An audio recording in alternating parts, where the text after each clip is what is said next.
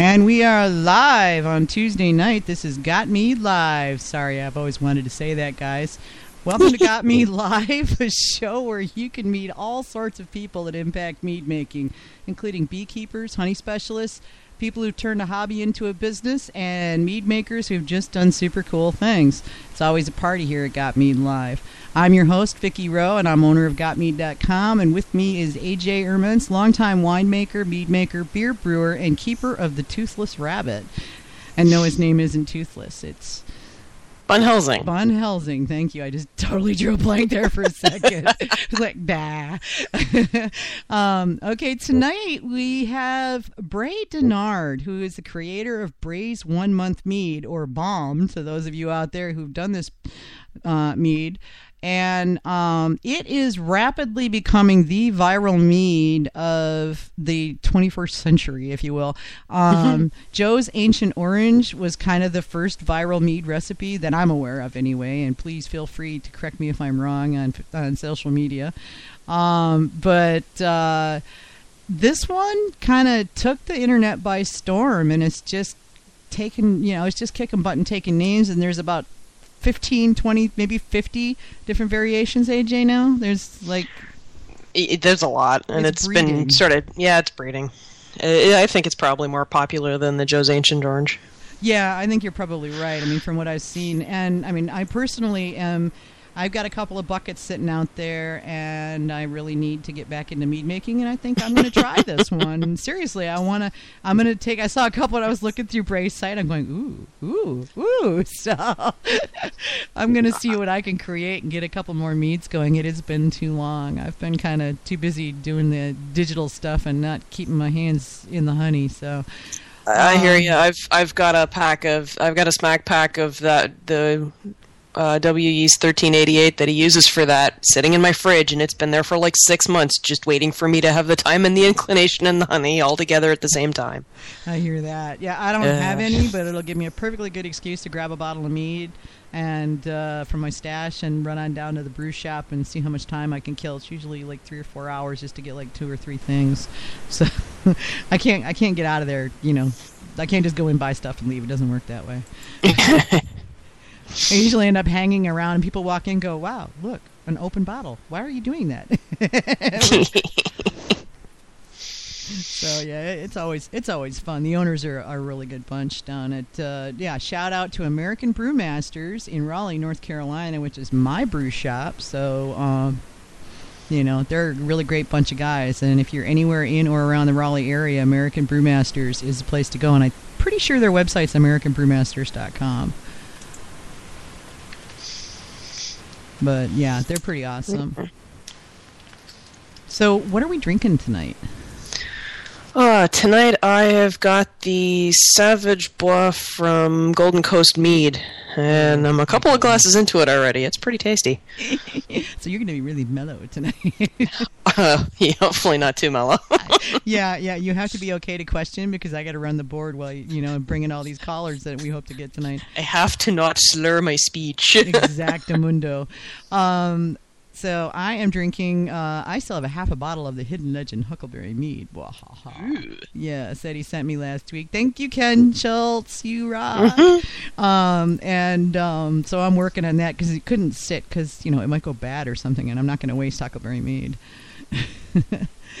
so um, all right, so guys, listen live on the Got Mead website, uh, and that is gotmead.com slash, uh, well, just go to gotmead.com and you'll see the uh, Got Mead live link there. You will always see the, uh,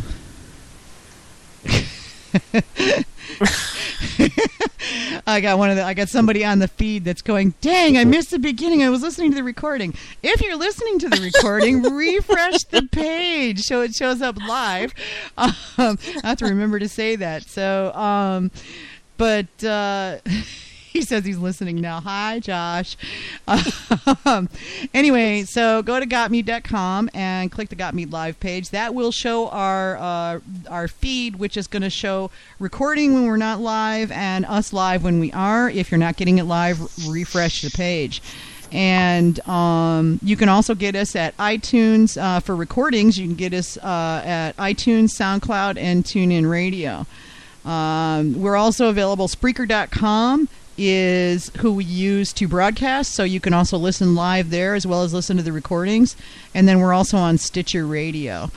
Um, okay, if you want to get in touch with us during the show, and I'll be the one answering it, so be patient with me because I have to juggle like five different screens here.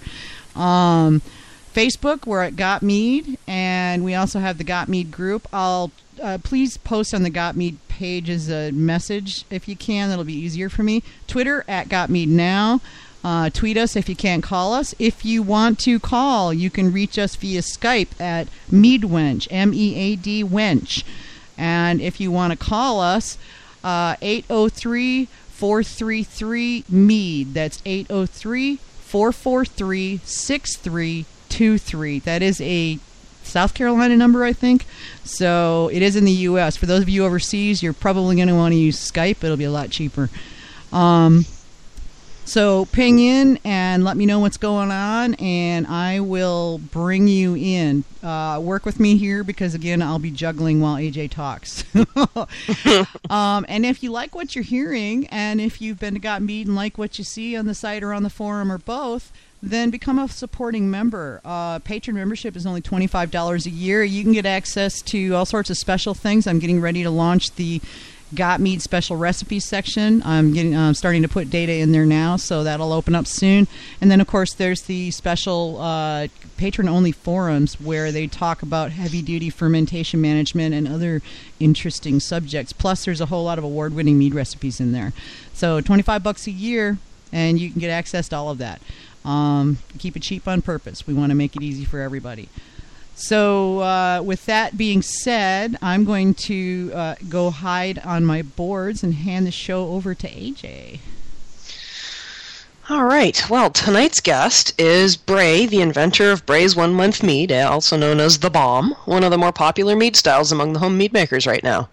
He provides help to mead makers around the world through forums such as Got Mead and his personal website, www.denardbrewing.com. Research scientist by day, Bray is never afraid to experiment and is always striving to improve mead making through science and innovation.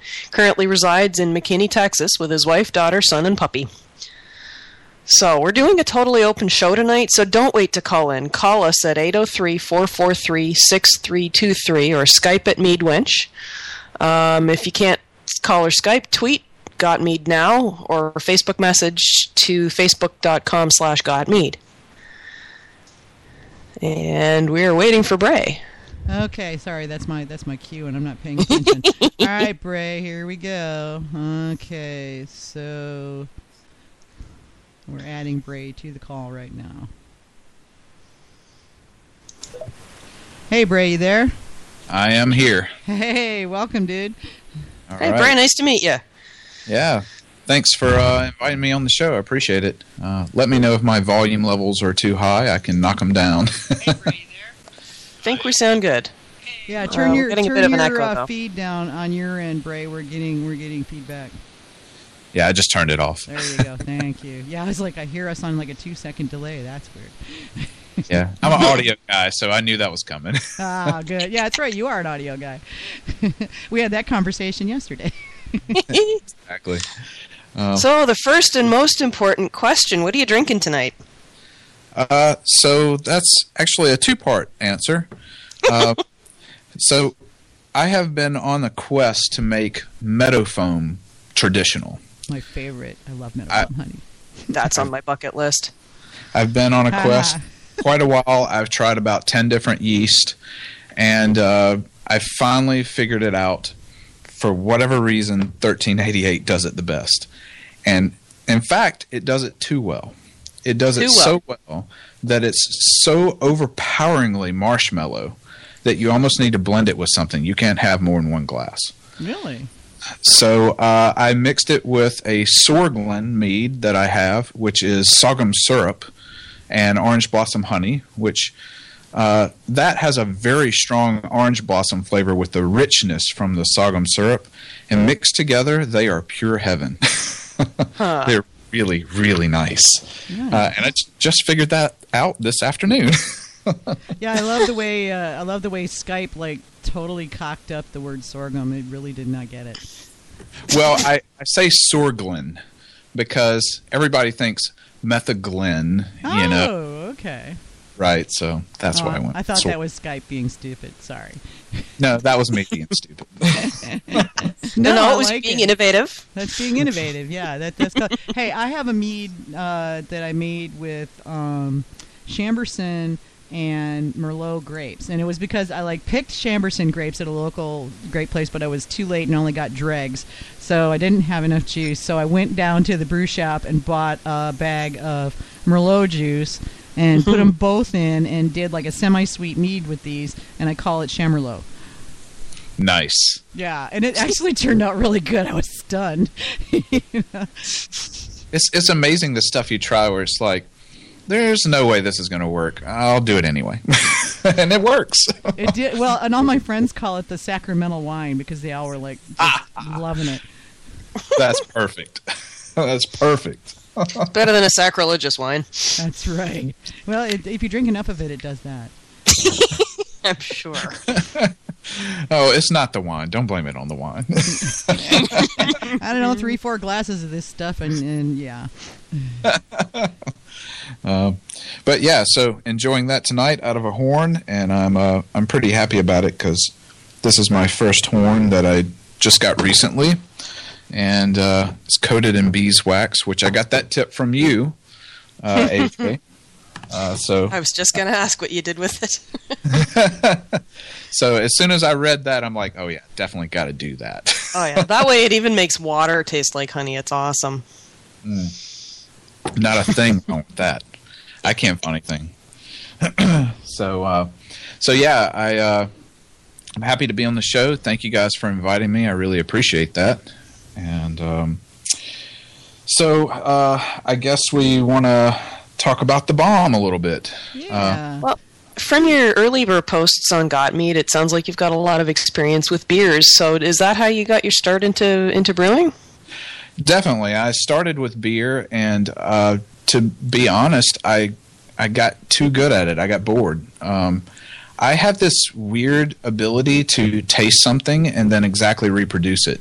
And my friends like to take me to beer tastings and say, "Ooh, ooh, taste this, taste this. Okay, clone it." oh, you have those friends too? Yeah, yeah. Oh, Mine you're don't one of say the those. clone- That's mine don't say the clone thing. it part, but they go, ooh, ooh, taste this a lot. and if I like it, I'll clone it. Uh, if I don't like it, I'll write the recipe down for them, and they can do it. Cool.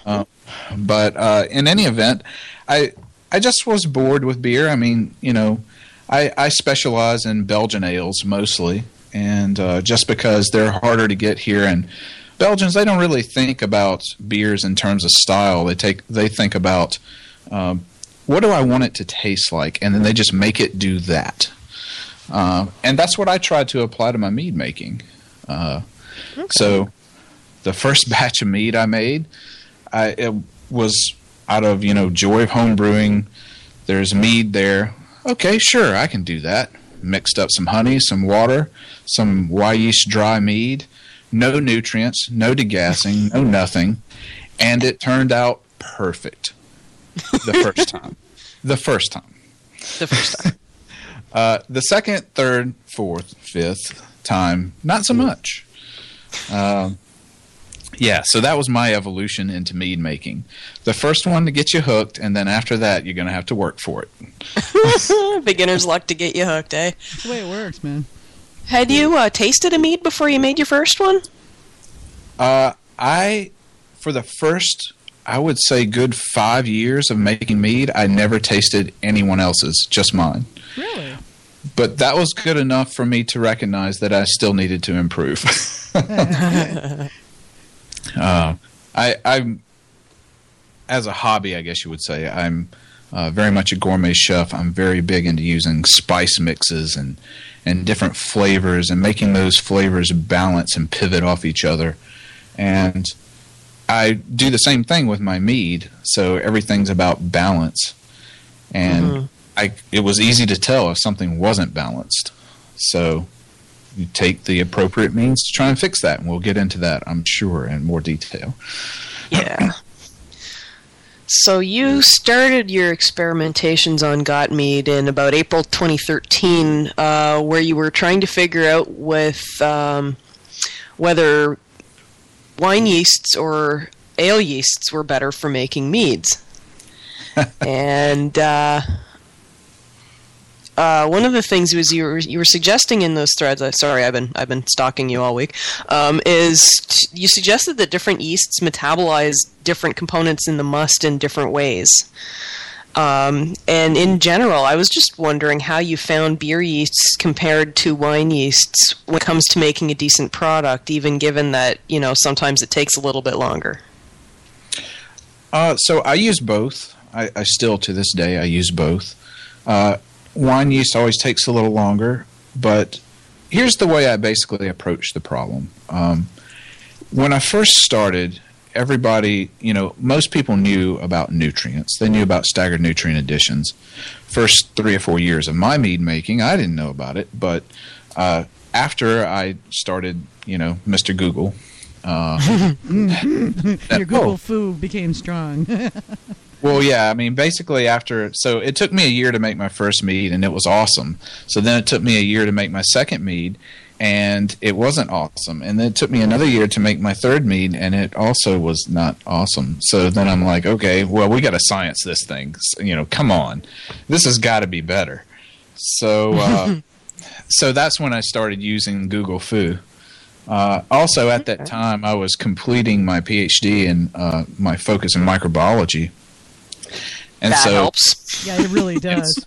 I didn't realize you had the PhD in microbiology. You were saying you were a cancer researcher, but I'm going, well, I don't know exactly because there's a lot of that sort of, you know, all kinds of people in there.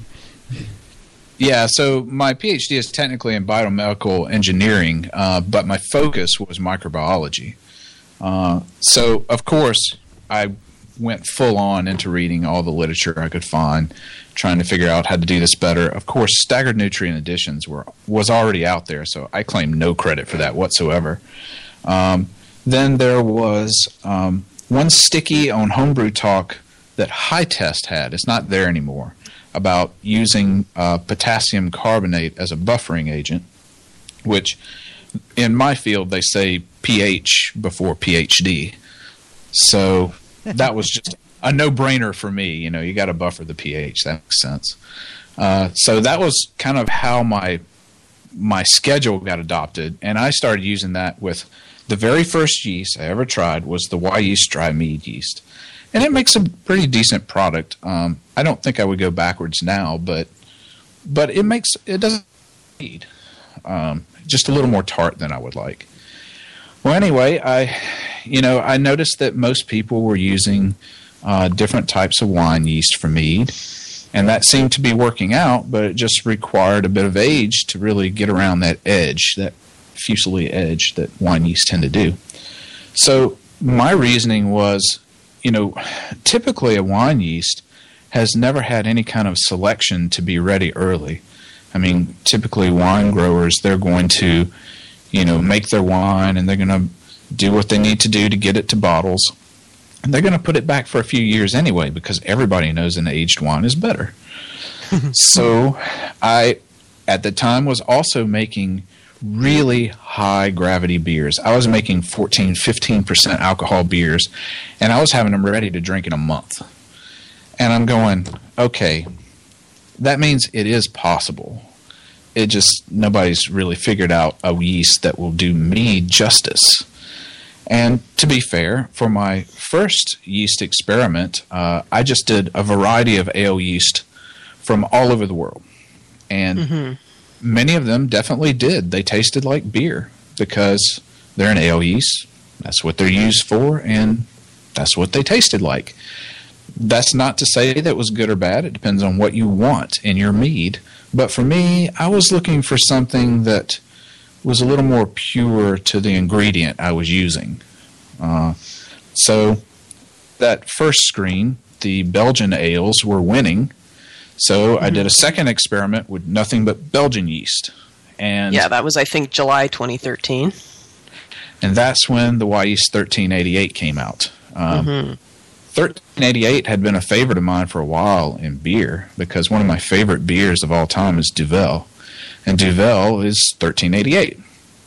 Um, so the thing is, is in beer, it's it's not quite so clean as it is in mead for whatever reason, and I think maybe uh, perhaps the the beginning products have some effect on what the yeast can produce as far as esters and uh, taste effects.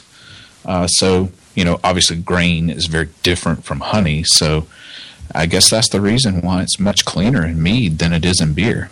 But in any event, you know, just took off from there. And the scientist in me says, okay, well, if I can make mead in a month, that means that I can test 500 billion variations and figure out what's good and what is not.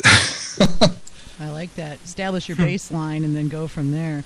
Um, we've got several people actually who would like to uh, join the fun. And, Sure.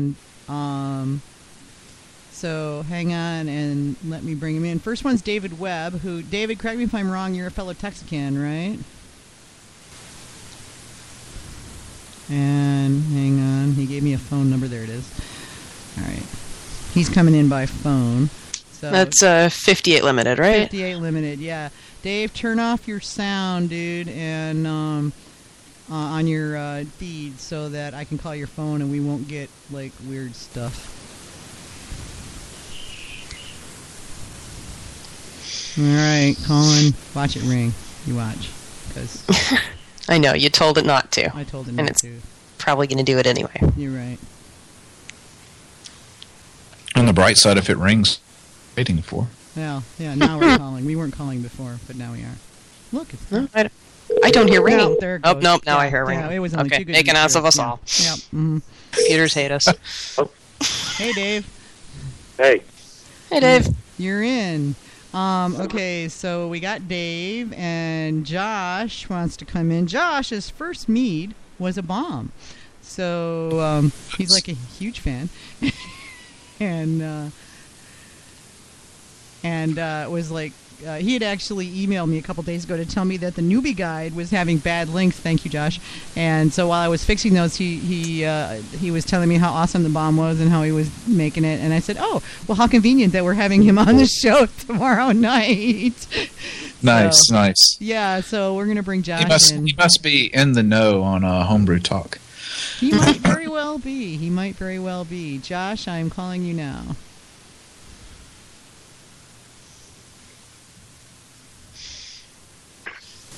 Is David with us? Yeah, we got David. David, you here? I'm here. All right, cool. And I'm not getting Josh. David, nice to meet you.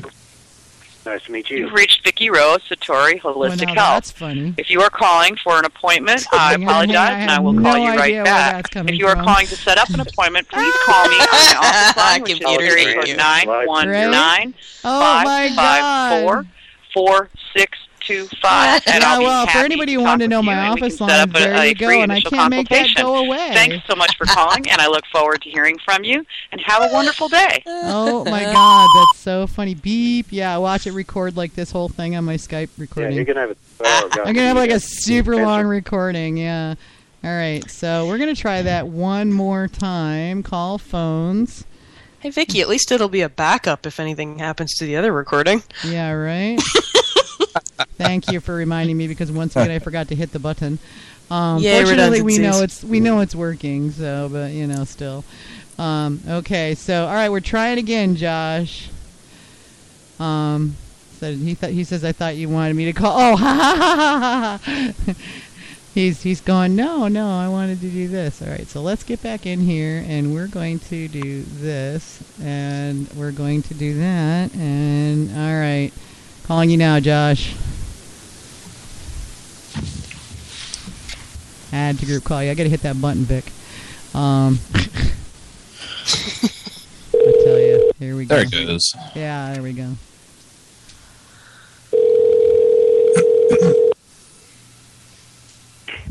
You there, Josh? Hi, yes, Joshua. Hey, Joshua. Sorry, I didn't realize that. Uh, yeah, never. Anyway, welcome. Thanks for having me. oh, you're very welcome. Um, George. Nice nice to meet you. You too as well, Bray. Uh, thank you for responding. And yes, I am in the know. Good deal. I, you know, the thing is that after you listen to these shows for a while, you kind of get a feel for for who's who, uh, a little bit anyway. yeah, we do get some. We we do have repeat offenders. So I mean callers. So So uh, Hey, if you're making 15% beers, you're in the wrong business. that's right. yeah, I'm making. I routinely make 14 and 15 percent beers, and I've never had an oxygen stone. Wow. I'm I'm bringing uh, uh, Doug in from uh, the Netherlands now. Now you're just showing off. Who me? No. Uh, yeah, I'm just loading a call up. Oh. Bray. oh, Bray. Yeah, I know. It's like yeah. Well, the thing is the oxygen stone, it requires more effort, and I was always a mazer, so I was a little bit lazy. So I I hear you. Doug, did you make it in? Yep, I'm here. There he is. Hey, Doug. All right, Doug from the Netherlands. Good morning, everybody. Yeah, It's not middle morning night for a couple him. hours for us. That's right. Night. Okay, so uh, as we were going on, and um, Bray was talking about all of the uh, arcane background of the bomb. Oh yeah, so now we'll talk about going forward, which I always like talking about forward because I'm going in that direction. Always a good Uh, thing. So we have a Bray's one month mead, and now I have a couple of one week meads. Which, Wow, Oh, jeez. Uh, that's uh, I got Fedmanet now, which is uh, it's basically a hop tea mead, and that one it ferments out dry and about it's a short mead. So to be fair, it is a short mead. It's not one of these you know 15, 16 percent alcohol like my other ones are, but still, I mean eight nine percent. Uh, ferments out in three days. Cold crash it. Two days later, it's clear, and you can drink it straight out of the fermenter. Um, nice. that one.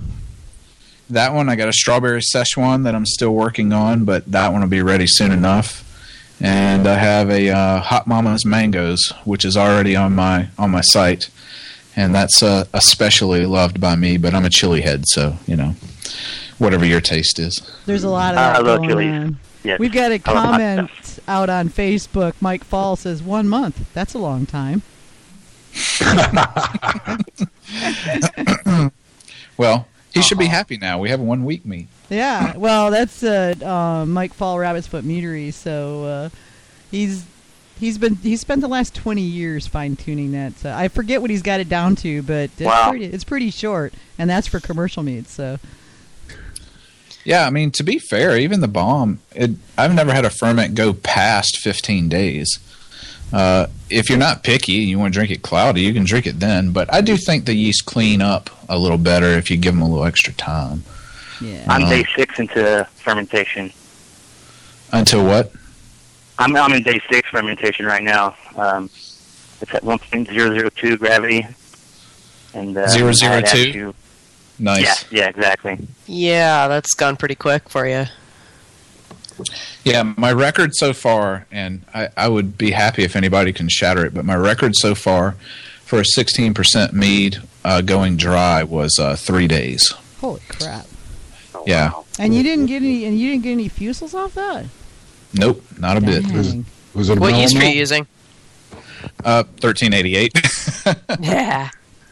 So, uh, 1388. Very. It was a. It was an excessively large starter, I must say. but you know, to be fair, it was a large start.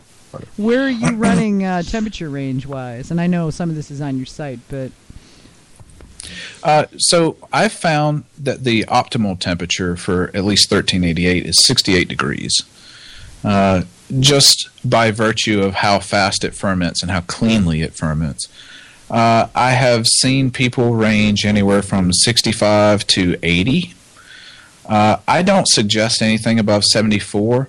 Above 74, sometimes it's completely clean, and other times it can be a little fusely. So I really don't Well, suggest let that. you know, Ray.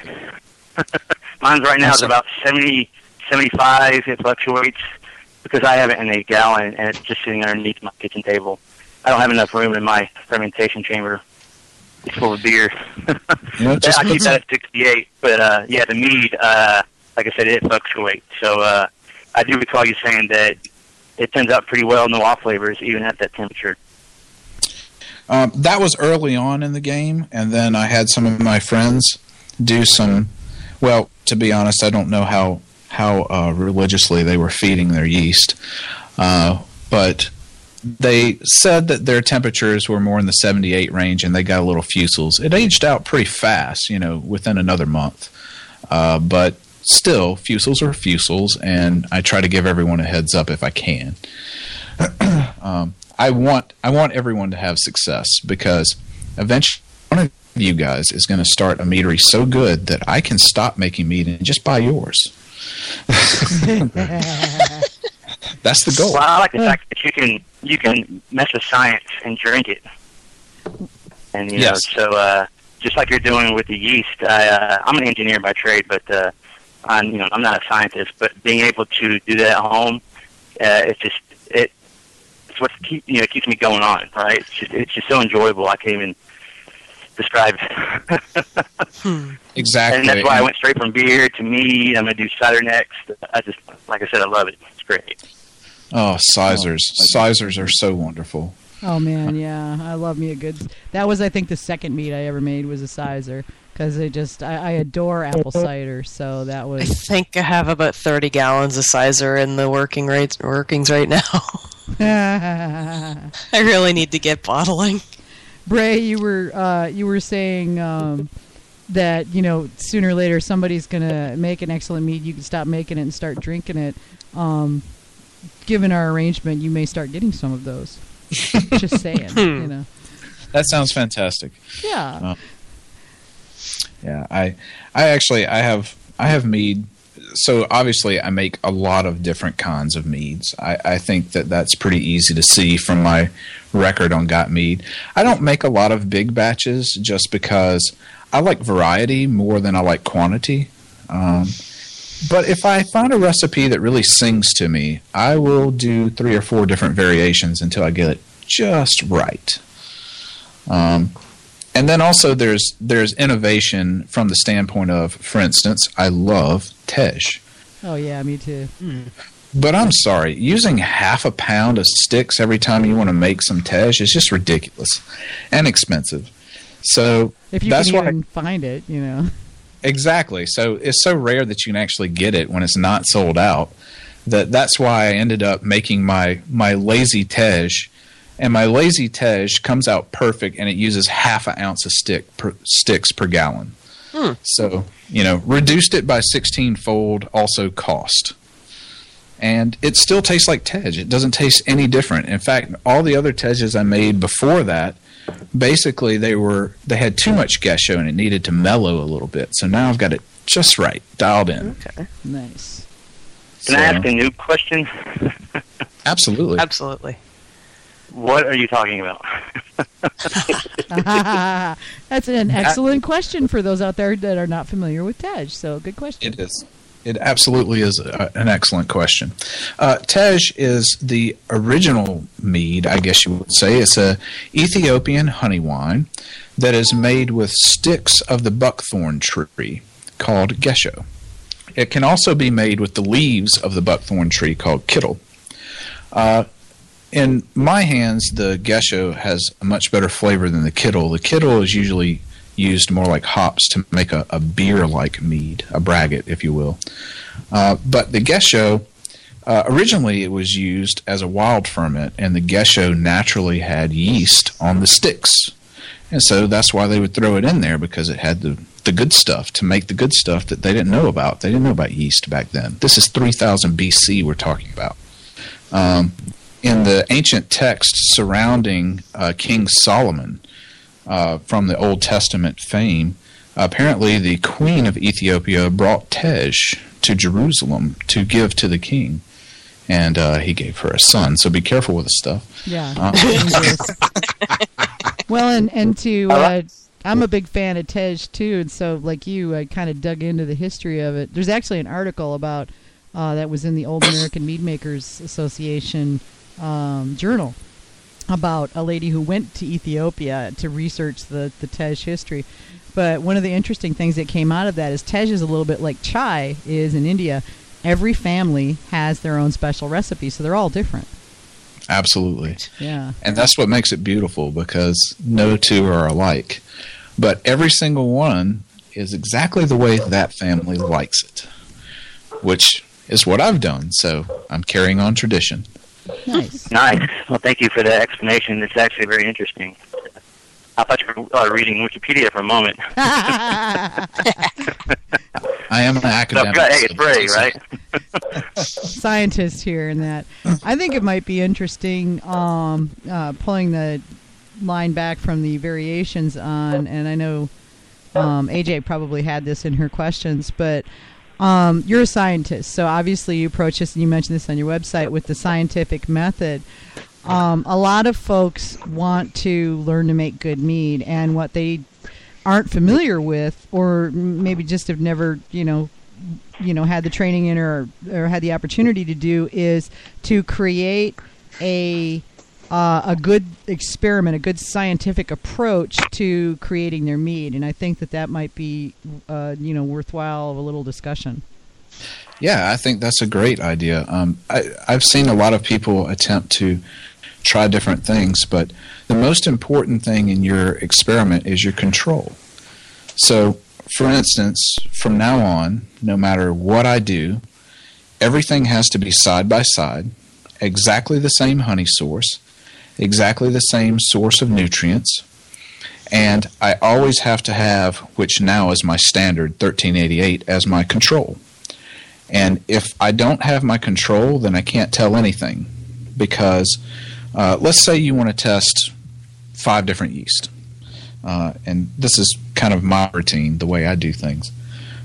I have to have my control because if my control, which I know normally performs very well, tastes awful, then I know something went horribly wrong. Either a, a contaminant got in the water or something was contaminated in one of the nutrients or something bad happened. Well, that lets you know that the whole experiment is, is junk. You need to throw it out, try again. Uh, controls. That is the most critical thing. Second thing is everything must be side by side exactly the same. If you use three different honeys and you're trying to compare them to each other, that's only going to work if you blend them together first. Then make a giant must, then split it out. If you've got sourwood in one can, and you've got meadowfoam in another can, and you've got orange blossom in another can, and they each get a different yeast, you don't you don't know what to compare what to anymore. Uh, so that's really science is all about doing things very methodically, very logically. So everything that you can control needs to be exactly the same. Uh, things that you can't control, like variations in honey, can be controlled by either buying a giant lot of it or mixing it all together and then splitting it out. Uh, nutrients, when I add them, I add exactly the same at exactly the same time. If one doesn't get nutrients because it's gone too far, none of them do. That's the only way that you can do the experiment. I've seen a lot of people say, you know, well, you know, different yeast have different nutrient requirements. And I certainly agree with that. There's no nothing wrong with that logic, but the problem is in order to perform an experiment, everything that you can keep the same has to be the same, which leads to the next part that a lot of people don't understand is that you find what you look for. So if you've already set up conditions for your experiment, you're only going to find whatever's going to work in your conditions. So if you start changing conditions, it may not work the same. And that's something I've found trying to switch over to Fermaid O. Uh, in my hands, switching over to Fermaid O doesn't work very well for a 1388.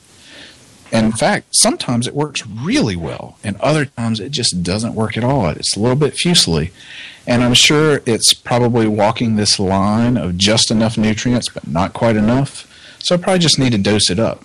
But the thing is, I've already got a system that works. I got a background of God only knows how many recipes. And I'll get to it eventually, but it's not exactly high on the list. Um, and then lastly, yeast experiments need to go dry 1.000 or lower. The reason is that you can't fairly compare one yeast that's sweet and another one that's dry because the sweetness will always win. So when you do a yeast experiment, you have to understand that you are not making the best mead you've ever had in your life. You are doing a yeast experiment to to basically ta- taste test profiles between yeast. It's it probably won't be the best meat of your life because it's bone dry and you just don't ever know how a yeast is going to taste bone dry. But you will be on equal playing field when you're doing your taste testing. Uh, so then after that, you go and you make your variations and you make it a little sweeter or however you want it to taste. And I think that's really my rules. Uh, sound good to you guys? Yes, it's like the way I follow my beer. Uh, I have actually an IPA, uh, two IPAs, one that I just kegged, and both uh, same malt, same profile. I, I built 10 gallons and split into two. One has one, uh, they both have different yeast and different hops. And I did that specifically, you know, for the flavor profile. Yeah, and that's the that's the perfect way to do it. Uh, the other thing I've learned with doing massive yeast experiments is uh, always make sure that your containers, your fermenters, have enough space for air to get around them. If they're too close, they feed into each other on their heat. So that's the other thing I've learned. You know, make sure they're spread out nicely so they get a nice airflow around them. Otherwise, if you've got, let's say you've got nine different yeast in one gallon containers and they're all smacked together like a cube, the ones in the middle are actually a lot hotter than the ones on the outside.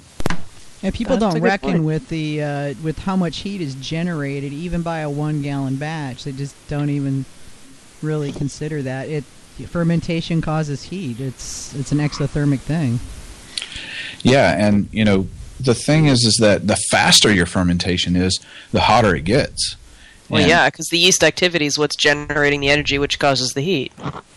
Yeah, I've And- seen my uh, fermentation temperatures rise uh, 2%. Oh yeah, I mean that's really not uncommon, and so Yeah, it's the, real- on- the only time I've ever seen a temperature, uh, a perceptible temperature rise, has been when I've been using bread yeast because it gets off to such a kicking fast start. But uh, with five in in a one gallon batch, but like in a five gallon batch, yeah, I've I've noticed a heat. Uh, I've I've noticed the heat in a five gallon batch too. And I think that's the reason why a lot of people, for the initial ferment, you know, if they're doing a five gallon bucket, they'll just leave the top off. And if you don't have to worry about fruit flies, okay. If you get fruit flies, don't do that. Uh, I yeah, actually I got don't know about today you. We for get those bees. here. Bees were bees were swarming my garage, and I we don't have bees usually. Just, they were just hovering over my bucket of mead as if like I took it from them. Yeah, they're, All they're the buzzards of the mead world. Yeah, Yeah, I Hey, Greg, even though I you live in a about, cold uh, climate, I have fruit flies all year round. So leaving it open is really not an option for me. Exactly.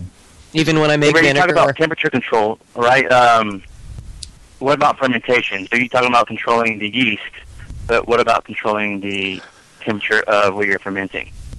You know, if you have the ability to temperature control, you absolutely should. Um, if I had the ability to temperature control, I would keep it at 68 degrees constantly, and it would never go one hair above or below. Uh, for now, I don't have that, but what I do have is a room that is insulated by multiple walls and is a constant 70 degrees year round. Uh, so that's what I do, and it works for me. But, you know, if you live in a tropical environment, that's not going to work for you. Um, Well, I don't know ha- about tropical, but I live in Arizona. that's probably worse. Warm enough. uh, you might could get away with a swamp cooler, though, because I have a Arizona's 74, dry. 78 or so, you know, in my house. So, but I will report to you, let you know. you can do a swamp cooler, which is basically you get a container that's bigger than your fermentation vessel, put a, a big layer of water in it, the highest layer of water you can, and as it evaporates, it cools. Well, Arizona is very dry, much like Texas, so it's going to evaporate very quickly, and it's going to cool your ferment off very fast. So that's a good idea uh, in your particular case. And to increase the surface area for evaporative cooling effect, you can Exactly. put like a t-shirt or a towel over it as well. Yeah, wrap it in a towel so it soaks Yeah. up the water and evaporates. Exactly.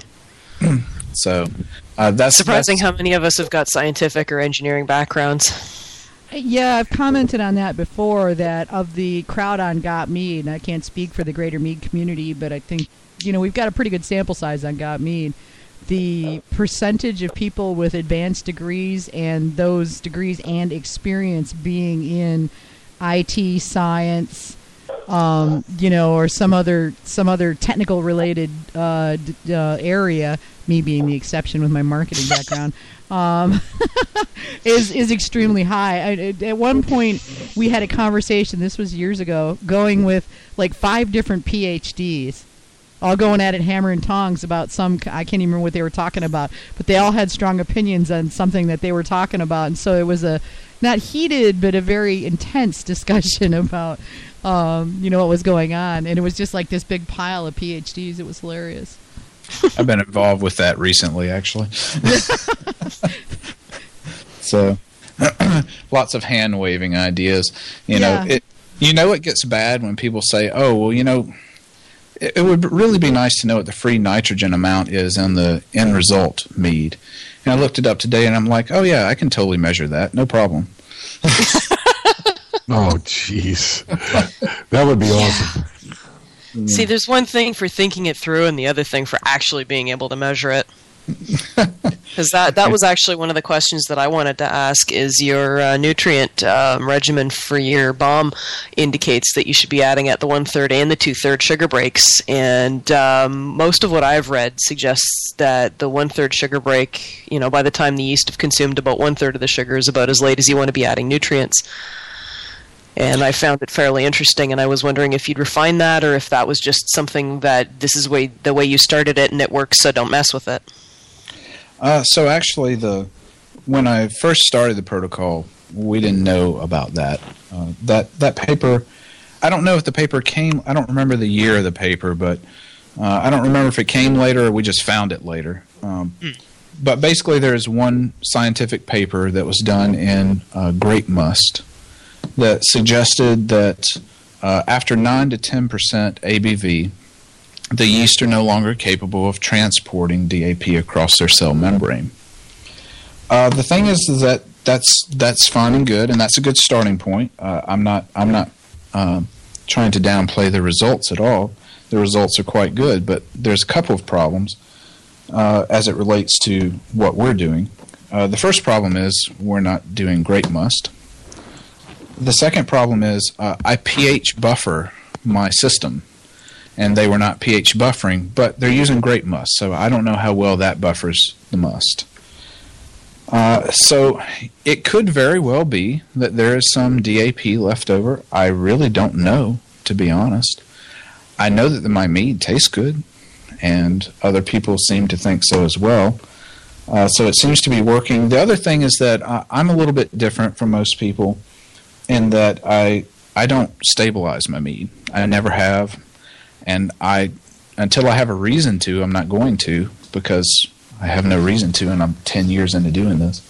I'm I'm glad to see I'm not the only one who's never done that. People always ask me, and I'm like, um, no, I just ferment it till it's done, rack it until it's clear, and then put it in. Sit it for a year, so I know it's gonna not gonna explode the bottles. Yeah. Yeah, well, I like to. Yeah, I like to age in bulk. I'm okay.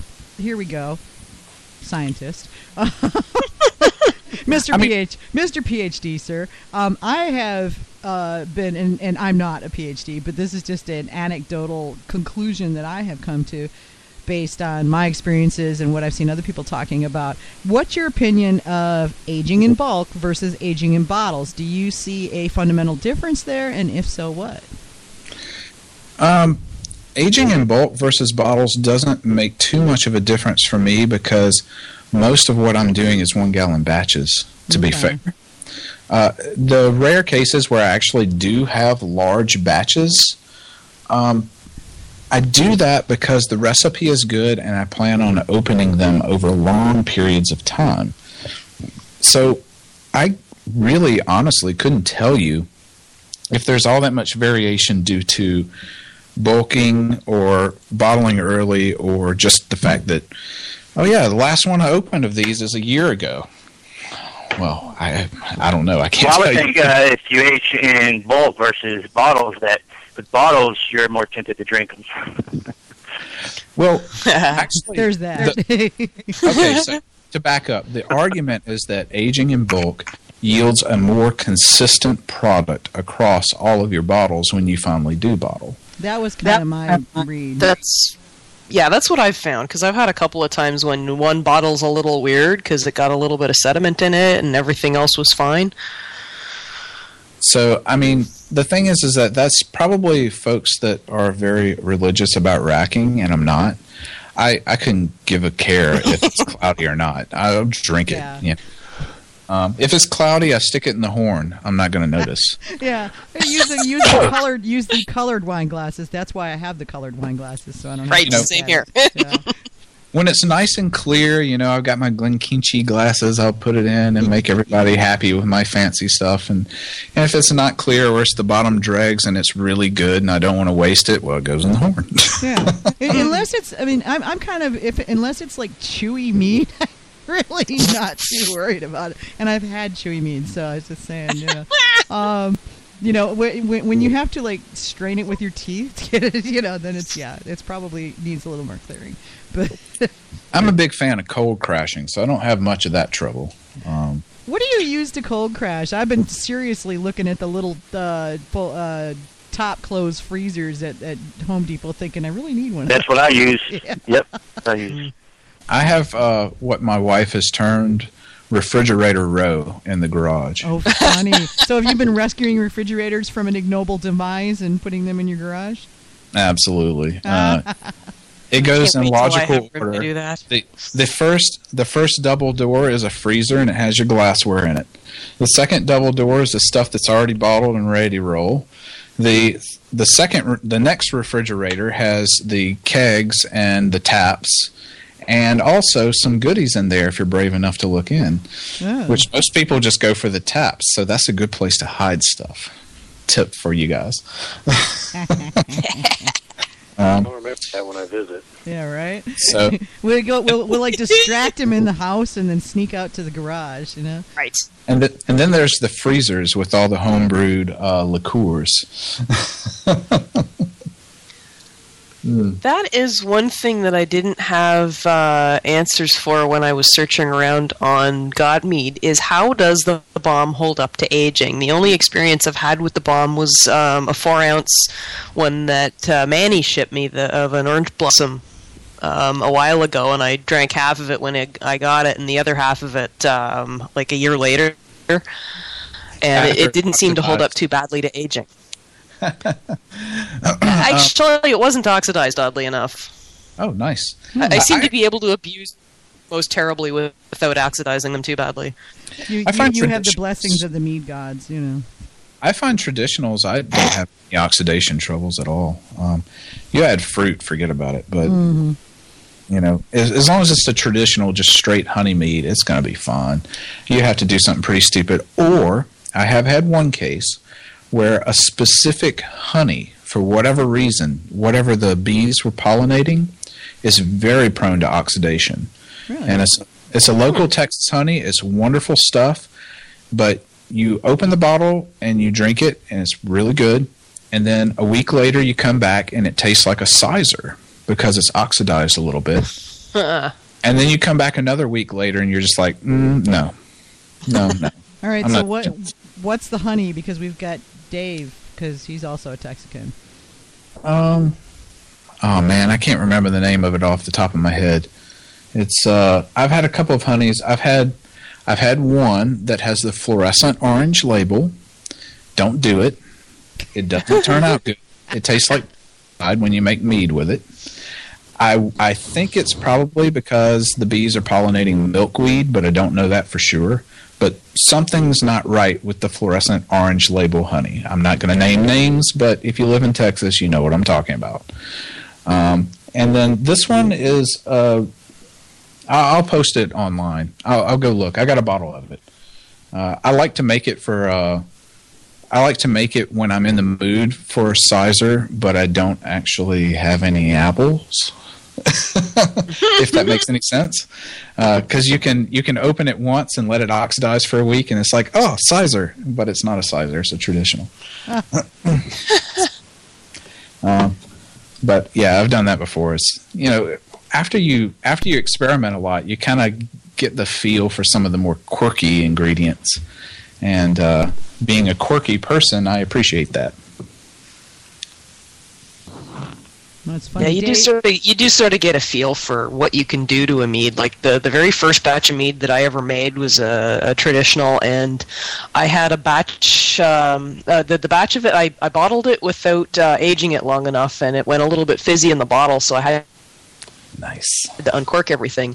And I had one bottle that sat on my kitchen floor for I shit you not ten years with Saran wrap over the top of the bottle, and I drank it last year, and it was still pretty awesome. so, just to tell you how badly you can abuse a mead and have it still turn out pretty good. Exactly. I so when I first got the BOMM protocol underlined, and uh, I also in tandem had also made several Joe's Ancient Orange meads, and I found that that much like you, uh, pith gives me heartburn, so I can't do that.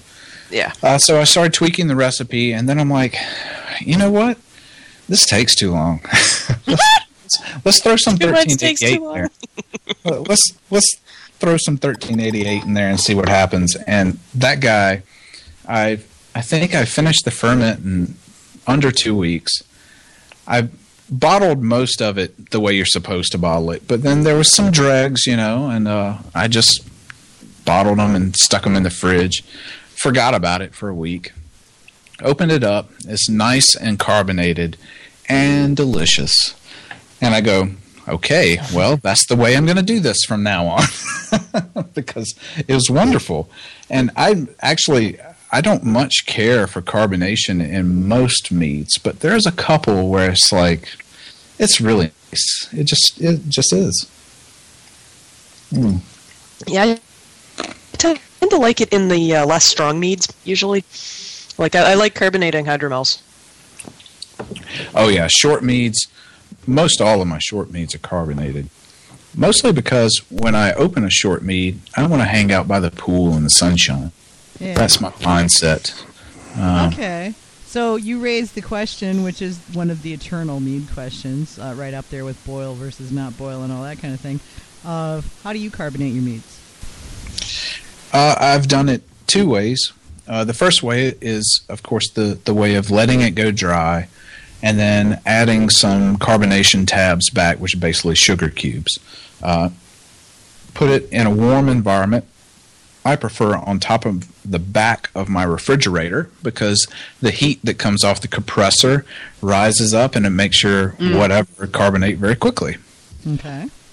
Uh, That's that's a, second- a unique approach. I like it. Uh, the second way is a little trickier, but it can be done, which is you can wait till it's like 1.005 and you know it's going to go dry, and just bottle it.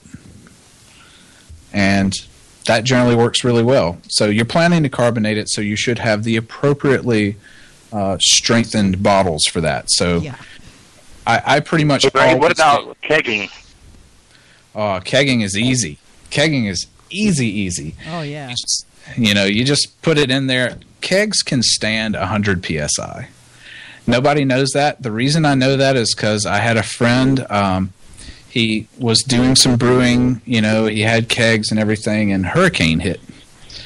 And so they had to go out of town, lost power, 98 degrees in his keg and refrigerator. He says he walks back in. The psi on his gauge is 100 pounds per square inch, and the keg is bloated, blown up. Oh my God. Was it a metal keg? Oh yeah, of course. Oh my God. Oh jeez. Oh man. That's like a And hand like- grenade. Well, it's actually like a bigger, really like a landmine, really. Oh, And he's like, "Yeah, I just depressurized it, and I still got it." Oh, that's. I'm sorry. I'd have been like sneaking Oh, up on the thing, going, "Okay, please don't explode." Hey, Yeah, so with uh, the traditional meat, is there a recommended carbonation level when you serve it in the kegs? Uh, really, it just depends on what you want. If you just want it a little bit pétillant, uh, I would four to five psi. But you know, it's going to depend a lot on your particular setup, as as does everyone's. Everyone's setup is a little bit different. But for my setup, four to five psi is good for just serving and slightly pétillant. Then you move it on over to seven psi. You get a little more carbonation. You get up to 10, you're going to get some pretty solid carbonation, but don't expect any head. It is mead. So, you mm-hmm. know, there's no proteins to hold that head in place. And then I think if you get past that, you just start to get into this carbonic bite that's not pleasant in mead because mead's such a delicate flavor to start with. You start getting past 10 psi and, you know, you're just swirling it around trying to get the, the carbonic acid out of there. yeah, there's some Well, if you actually. Go over 10 There's some pretty good over 10 commercial PSI examples. keg, Sorry, go Dave. ahead. Go ahead. So I say if you go over 10 psi on a kegging system anyway, it shoots in the glass so fast all your carbon is just blown out. Uh, you know, the only time I go over 10 psi is if I'm doing a nice uh, stout Belgian ale that's, you know, 12 plus percent alcohol uh, with a nice head. Other than that, I don't ever see a reason to go above 12. And even then, 14 tops. I'm sorry, what was that? You said great uh, 8 psi? Yeah, I keep mine about 8 psi for serving. And I think for serving, that's that's perfectly great. Um, so it also depends on the mead. Some meads, for me, mead is is much like my food. I like balance. So I always I always have a joke that uh, barbecue sauce. I'm big into making barbecue sauce. Well, yeah, you're a Texican. And uh, well, actually, I'm a Georgian. Well, Um, still a Southern boy though. You know, barbecue sauce So- is a food group. barbecue sauce is all about barbecue sauce is all about balancing sweet, sour, salty, savory. Yep. Um, well, mead is the same thing, only different parameters.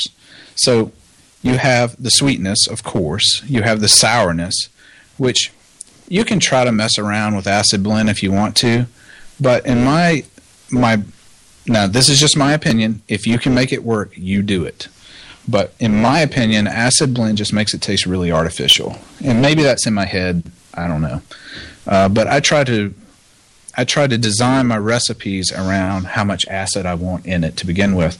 And then if I really feel like it needs some acid, I'll use something like lingonberries or something like that to provide some acidity. Um, but there's there's sweet, there's sour, and then there's your flavoring component, which can be just your pure honey, it can be spices, it can be peppers, it can be all different sorts of things. And I think that's what's great about mead is the fact that there's such a versatility there. You can make it taste like anything you want. And then lastly, I would say for mead, and I know most people say there's only like two or three things you need to dial in, but there's also the wow component too. And the wow component for me is not so much the ingredients that you put in there, it's how well they're balanced against each other. So, uh, for instance, one of my favorite summertime drinks, I call it Belgian spacecraft. And craft is a equal mixture of mead, cyser, and beer. Hang one sec. Hold that thought, please, Bray. Uh, is dropping off, and I think he just wants to say bye. Yeah, I, yeah, I don't want to leave unannounced. So, Bray, uh, it was great to meet you, talk with you, get to hear everything about you and what you got going on. So, uh, again, I appreciate it. Absolutely. Thank you so much for uh, for calling in. I appreciate it. and I will keep bothering you in the forums. So, look forward to that. Good. I enjoy challenges. Cheers. All right, all right, Bray. Resuming uh, where you were. Belgian spacecraft. There you go. Yeah. Yeah, so so beer and cider mixture is called Graf, and honey and apple cider mixture is called Cyser. So I call it Craft. So it's Belgian spacecraft. I like it. So uh, now I have something else on my to brew list. Thank I you. know, right? Yeah, I can hear Doug's evil laughter in the background there. Well, what's great is you can finish the fermentation in like five days, and then you can carbonate it in less than a week. So I can have that stuff in the keg and ready to roll in less than three weeks. So great for summertime. So, and the thing is, is that nobody expects to have honey and apple cider and beer grains in the same beverage. They just, it it just blows the mind. The thing is that it's made with 1388, and it actually has a little bit of that clove-like quality that Hoegaarden has. But yet, in mead, 1388 will never do. Hmm. That nobody ever expects the Belgian Inquisition? They, they just really don't. Sorry, I just had to go there. I, I just, yeah. Somebody's got to be a. Well, I shouldn't say somebody's got to be a smartass around here because AJ and I kind of outsmartass each other. But Uh huh. Actually, one of one of the first beer like things I made was kind of like that. Um, only with um, whatever whatever yeast came with the two liter brew brew in the bottle beer, but I mixed it with cider and honey. It turned out not bad, but it was a little bit sweet. You know, the thing is that uh, I I'm one of those uh, I'm one of those people where I kind of I kind of envision what I want it to taste like, and then try. Well, actually, I have two modes. This is the first mode. The first mode is I envision what I want it to taste like, and then I try to use the ingredients that I have to make that happen. Hmm. Then the second mode is just pure experimentation. Here's this If it's, random. it's still spice. long enough, you'll ferment it, right? No, I have this mental image of you standing in front of the pantry, going, "Well, let me see. I got cloves and ginger and some leftover breadcrumbs, and um, oh look, there's that oatmeal that I've been meaning to use up, and look, carrots." And, Maybe Yeah, some pork chops. some- add some into that well, the pork not- chops would be in the refrigerator, but yeah, you know, No, no pescamels. no pescamels. Yeah.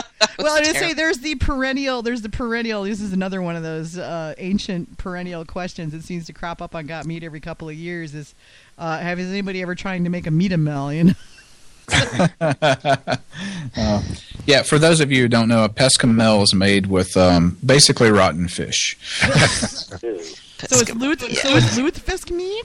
You. It's meat. yeah, pretty much. Yeah, God, I grew up. I grew up in that area, and it's like you know, okay, I'll eat lutefisk, but you know, I mean, yeah, don't make me drink it. This does not Uh, belong in my Bray, do you, drink. do you use mostly the, the 1388 or do you use any of the other dry yeast as well? Uh, so I actually have a dry yeast BOMM experiment that is still ongoing. Um, I've found a couple of dry yeast. Uh, I didn't test exclusively ale yeast this time. I tested uh, yeast that were giving, or well, I thought would give superior aromatic qualities. So, uh, so basically, I have uh, SafAle, Abbey ale yeast. It's important that I tell you it's SafAle. Oh, wait a minute. No, it was Lallemand. Lallemand. SafAle is the one that I did not use. So there are two companies that make an Abbey ale yeast, and the one I used was Lallemand. The one I did not use for the meat experiment was SafAle. To make that clear, because I didn't realize at first that there were two of the same name but made by two different companies. So that's an important clarification. Uh, I use that one because it's also a Belgian ale yeast, and actually it it won out so far. Uh, but it does produce a little bit of a, I guess you would say a Chimay type quality. If you've ever had a Chimay beer, has that kind of phenol clove quality, which can be good or bad depending on what kind of honey you're using. Um, it's actually pretty good in cysers.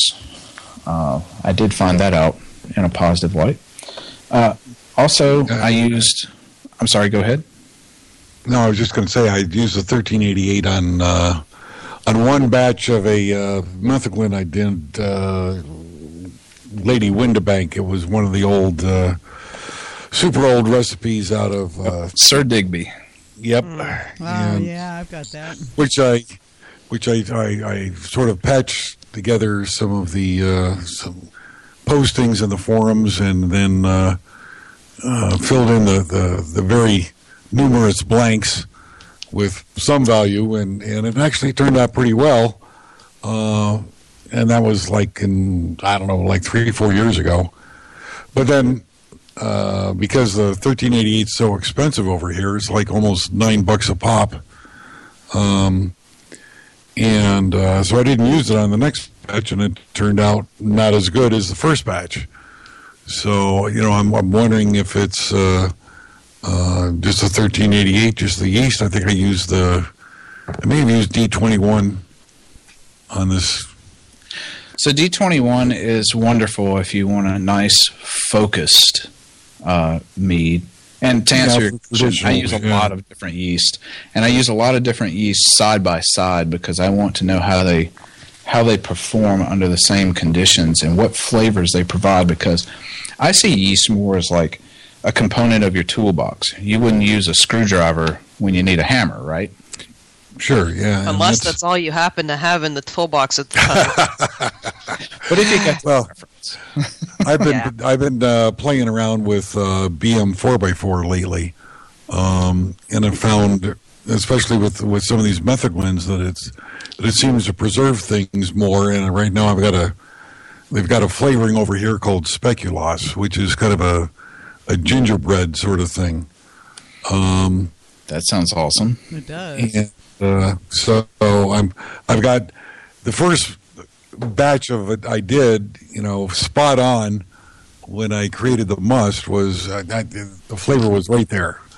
By the time it was done fermenting, it was not speculoos anymore. I mean, it was tasty, but it was not speculoos.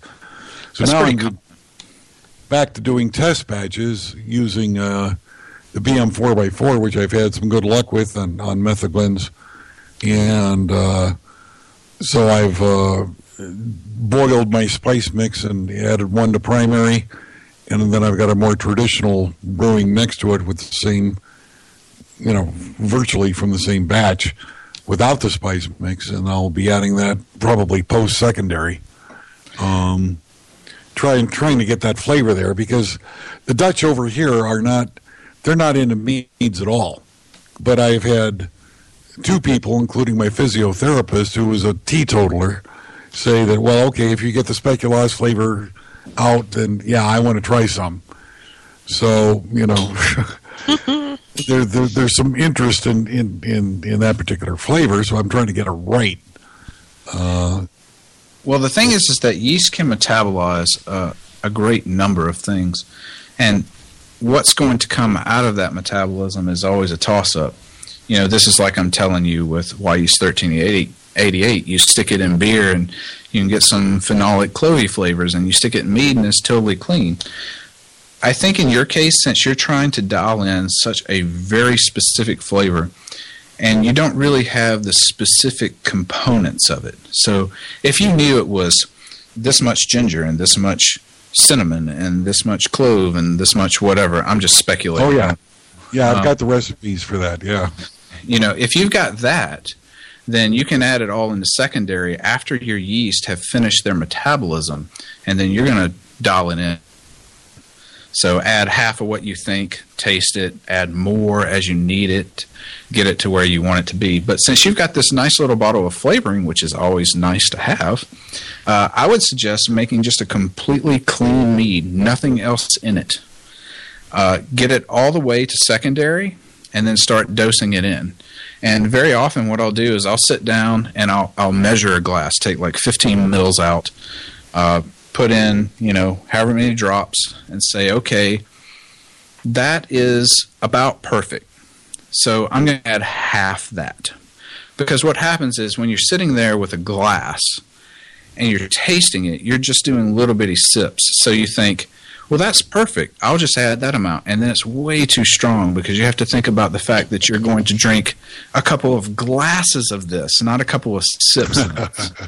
True. So, you know, mm-hmm. have some restraint, but definitely do the bench testing and say, okay, well, I can take my spice mix that I've got, add it into 15 mils. This is how much I need to add. I'm going to cut that in half. I'm going to add that to the whole batch, you know, multiplied up, of course. And uh, and then generally you'll dial it in spot on. I, I find Yeah. half is the key. That's that's about what I was thinking about because, like as I said, I got two batches going. One with my my my boiled. Actually, I just boiled the spices uh, in two liters of uh, water. uh, Saved, froze half of it for uh, the one, but the unspiced batch, and then I've got the spice batch that is fermenting. You know, from the primary. So, you know, but that's probably probably a good thought is to just sort of add it glass by glass post secondary after it's after it's all stabilized and such. And exactly. And the other thing is that if you add it ahead of time, unless it's a, a solid spice that you know is going to perform well, which of course you can always experiment. I'm never going to discourage you from experimenting, of course. That's not who I am. uh, but It's If you don't wanna- scientist's credo, you can't discourage them. It's against the rules. yes, pretty much. Uh, but but if you just want to dial it in so that you can get buddy, then my suggestion is wait till secondary and really get it dialed in, and then you know hook, line, sinker, and the first one's Yeah. free. Hey AJ, this is totally uh, you know uh, non apropos of anything, but doesn't Bray sound just a little bit like you know? Can, go on, Bray. Say I'm going to science the shit out of this.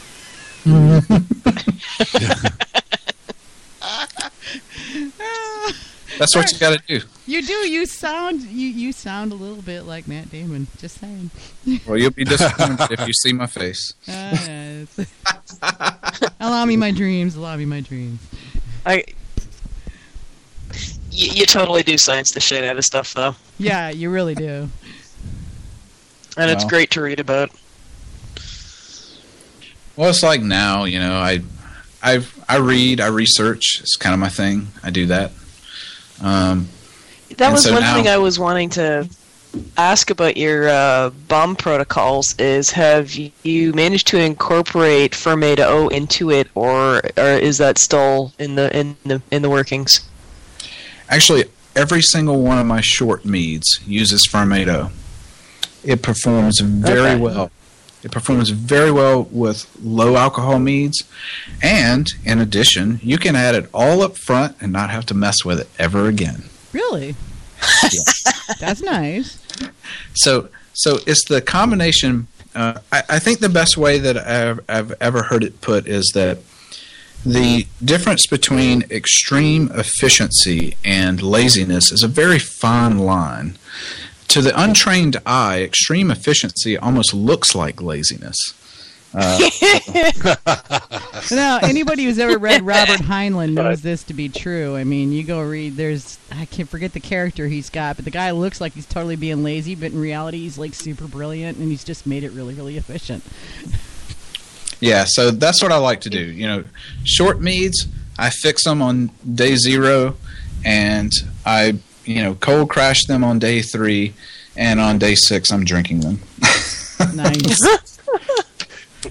Not quite I- that quick with my hydromels, but it, it's close. And I actually uh, half the time I forget to use nutrients in those, and they do they do just fine. And the fermentation's done really really quick, and then they drop really really clear, really really fast, and then I can you know bottle curb them you know within a week or two of of pitch. So that's where I need to send folks when they when I get these emails um, at my Got Mead address saying my daughter's wedding is a month and, and, and I promised that I'd make mead for the wedding. What do I do? It's Oh, like, yeah, Dr. Bray. There you go. Yeah, Yeah, if you've got kegs, we can make it happen. that's No right. Uh, Yeah, quick you mentioned that you Oh, had the. Dave's got uh, a. uh, oh, go ahead, Doug, and then Dave will bring you up. Oh, you, you mentioned that you had the, the equipment on this nitrogen. I don't know if you've been following the Fermaid O discussion about, you know, is it 40, should you dose it 40 parts per million or 50? Or I think Tosna has got a higher number than that. Um, you know, uh, have you actually done any testing with your equipment on the Fermaid O and uh, the various available nitrogens? Uh, the thing is, is that most Okay, so you asked me to geek out. That's the only reason I'm going down this road. Just for Sure. I did. we are a bunch of geeks here, so you know. Seconded. I want to hear it too. so there's there's yan, which Right. is yeast amino nitrogen, which can be peptides or free. There's fan, which is free amino nitrogen, which is mostly just your uh, DAP, basically. Basically, the, the easiest thing to digest possible. And then there's organic. So organic is it's actually kind of ill defined, but the best I can tell based on what I can read is it's kind of a combination of everything and the more complex stuff. So Fermaid O falls into that third category, making it very, very difficult to measure directly because the yeast have some ability to break it down to a degree where they can actually use nitrogen out of it that your testing would not necessarily pick up. Uh, that's why when you look at the product inserts and stuff, it's, it's so confusing because they can't just say that it's got this much yan or fan in it. They've got to say, oh, well, it looks like it has this effectiveness. Well, that's not very helpful for those of us who actually like numbers. Um, but the truth of the matter is, Especially when most of their research is done on grape must. Yeah. Exactly. And Yeah, the you do the- realize that your experimentation in this area is going to cause me to call you separately and say, "Hell, can you help me create a table for mead makers with these yeasts?" So you know, just mm-hmm. saying, you've already like dug your own grave. uh, if you want to come up with some grant funding, sure. Ooh, good answer. we, you know, let's see if we can. Let, let me make some phone calls. Yeah, Chocolate pear mead? Um, yeah, Absolutely. right. Um, so my my pedigree has two Nobel laureates very early, so you know we can make that happen. Oh, okay, we're gonna go there, are we? All right, I see how it is. Um, so in any event, I think it's very difficult to measure based on any known uh, system that we currently have. That's pretty tough to tell.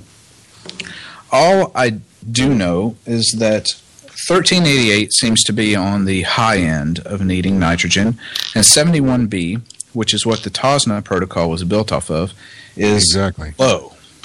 All right, so here's the thing low and high is very abstract. And I think it's just based on what winemakers over the years have kind of surmised by doing this over and over again. It's not really based on any solid numbers, uh, which is all fine and good if you're working with grape must, but we're not. So we have to deal with what we got. And I I could probably sit down and in a couple of weeks figure out a Fermaid O thing, and I will eventually. Uh, but I have so many things on my list. Well, maybe I'll uh, I'll uh, send you one of the YAN calculators that I've been messing with. That uh, it already has a table built in for the differing requirements for nitrogen of the various yeasts that that uh, Lallemand and Lalvin puts out. But uh, you know, the You know, thing is, I think as mead makers, we're a little bit on our own on this front. Um, yes, we are. yep. And so I think if we're going to get any answers on this, we've got to do it. You know, we've got to work together and we got to do it. Um, so, I, because I mean, it looks like the industry so far. Uh, yes, I understand that mead making and meaderies are increasing, and that's very good. And I want to see that go further. Um, but I also recognize that there's a certain uh, there's a certain point in which the honey runs out, right?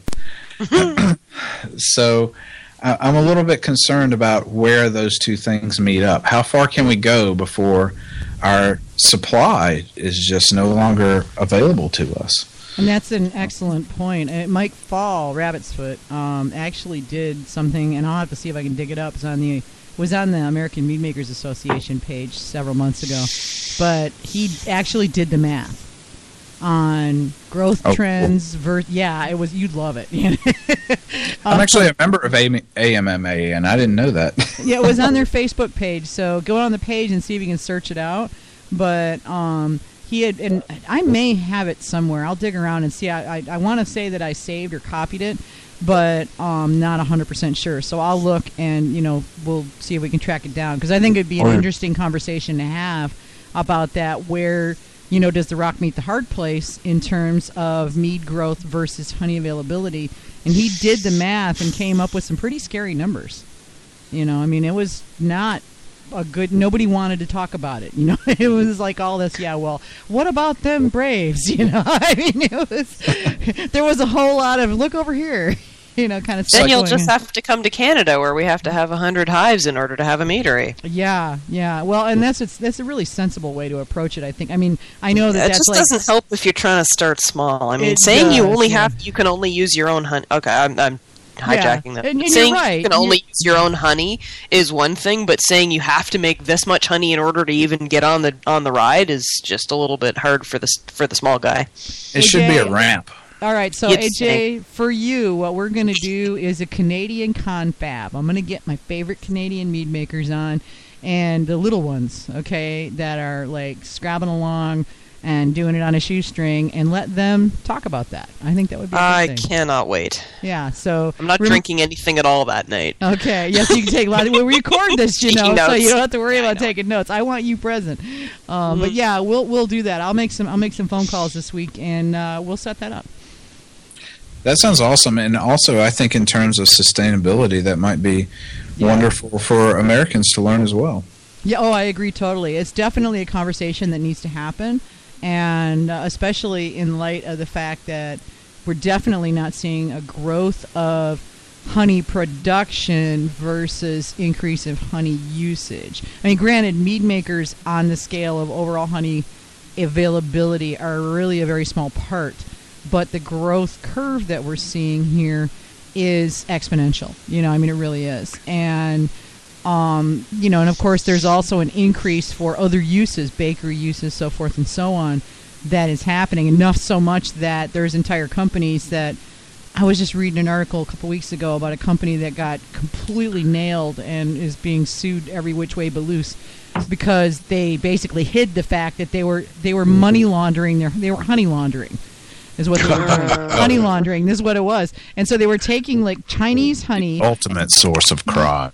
Yeah, they were, were taking Chinese honey and shipping it through like three or four different countries before bringing it into the United States and labeling it as Polish or South American or you know or Panamanian or something and and trying not to you know let anybody know that it was Chinese honey. But they're the smart the you know the smart cookies were going uh huh you know if we do a pollen analysis of this we can see that blah blah blah you know so.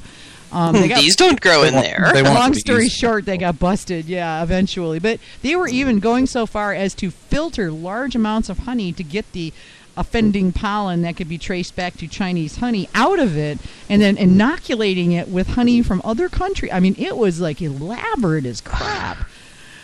And the thing is, is that actually China has some really good honey. If you, I, I know I Oh, work sure, with yeah. a lot of Chinese people, and they can bring you honey that's back, back. This just like wow, this stuff is awesome. The problem know. is, is we never see any of that. you just, you just have to know who to talk to. and there goes the last of the Huckleberry Mead. I am so crying, man. Mr. Schultz, thank you so much. I'm going to miss this bottle of Huckleberry Mead. R.I.P. bottle of Huckleberry Mead. Yeah. You were well loved. You were well loved. You were you were drunk too soon. Goodbye, fair Huckleberry Mead. Sorry. just, just like your You can drink. tell we're in our cups. You can tell what happens when AJ and I have had three, four glasses of mead. Uh, um, JB Cycle Nut on um, on Twitter has been kind of carrying on a little bit of a conversation, and he was uh, going back to our conversation earlier about temperature rises and um, mead, you know, fermenting and what it does temperature wise. And he says that he's just started doing 14 gallon batches, and he's not having any trouble keeping the temperature down, and he's not seeing a temperature climb at all. I thought that was really God. interesting. God bless you. Yeah, that's what I said. I'm so happy for you. I know, right? He's the lucky one. I was like, seriously? What are you doing different? Because we'd like to know. Every time every time I try to scale up beyond five gallons, the temperature spike is so bad. It's like, okay, well, I got to do this in wintertime. Oh yeah. Well, and I remember. Um, oh god. AJ, it was back when JD was first starting his uh, his uh, meteoric purchase of all the equipment he could find. Um, JD got really interested. He got a conical fermenter, and then he got a um, he got a um, oh Cooler. Did this A Rube cooling Goldberg jacket. thing to make a cooler for it. I It was think. way cool. He's really Yeah. sharp with that stuff. And um, but anyway, he had ultimately ended up getting a cooling jacket, but he was basically trying to cool it down, and he was telling us about some of the temperature swings he was seeing. And then, of course, you know, a lot of my other friends have said they see it, and then you get up into the commercial scale, hundreds of gallons, and they're going, "Yeah, no, this stuff would boil by itself if we didn't do something about Oh, it." yeah, know? for real. I mean, I, even so, even as as stark as I am on not using temperature control, I know I will never go above five gallons without temperature control. After five gallons, it just has this exponential effect, and it's going to be bad unless your temperatures are just naturally 65, 60 degrees. Don't try a BOMM greater than five gallons without temperature control. It's not going to turn out well for you. Okay, Uh, J, JB Cyclenut says he's not doing anything special. Ambient temp 65 degrees average. Yep. Then he's right in the correct range for that to work for him. Yeah. Uh, if he was 70, it wouldn't be the same conversation. When I did my lava berry explosion, I had it in the back bathroom in the bathtub with water in the middle of winter. Such as we here. well, explosions are a little I think bit we different. got down to 40 degrees once this year. 40. Wait, you got your mead down to 40? No, the outside temperature. the outside the, uh, temperatures. Oh, oh, okay. It got frighteningly cold in Texas, kind of thing, you know. yeah, I I actually had to put a jacket on once. Oh, Yeah. shut up. Te- Texas is, yeah, that's Texas. We're still below freezing. Shut up. Yeah, you won't be jealous when we're 110, literally. in the shade with yeah with the air conditioning Well, on. yeah, but we're Yeah, still take- going up to 30 Celsius, which is almost the Take your same. 110 and come down here with 90% humidity. hmm Yeah. That's what I'm talking about. People go, "Oh no, it's hot here," and I'm going, "Try it when there's enough humidity in the air that you need scuba gear, scuba gear to step out the door." Mm-hmm. Oh, that's Yeah, the Netherlands all the time. Uh, the 80, 90 percent humidity all the time up here. Well, I'd Humidity. imagine you got a wall of water between, you know. I mean, Well, yeah, we got. I'm I'm I'm actually 12 feet below sea level. yeah. You're- just, I'm sorry, I'm sorry, man. That just gives me the heebie-jeebies. I can't even ah, to imagine there's this 12 foot wall of water between me. Well, maybe even higher than that between, you know, and with a, with a pile of dirt between me and uh, uh no. Mm-mm. Well, no, I, I live I got lots of time for warning because it's the, the nearest IJsselmeer, the, the the big big lake that used to be the South Sea.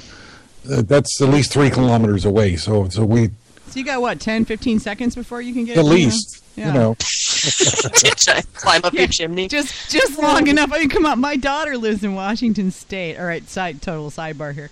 My daughter lives in Washington State near uh, near Tacoma. She's at uh, um, Joint Base Lewis McChord at uh, just outside Tacoma. And um, they were talking about the, uh, um, you know, if there was a tsunami, like if there was the superquake, right?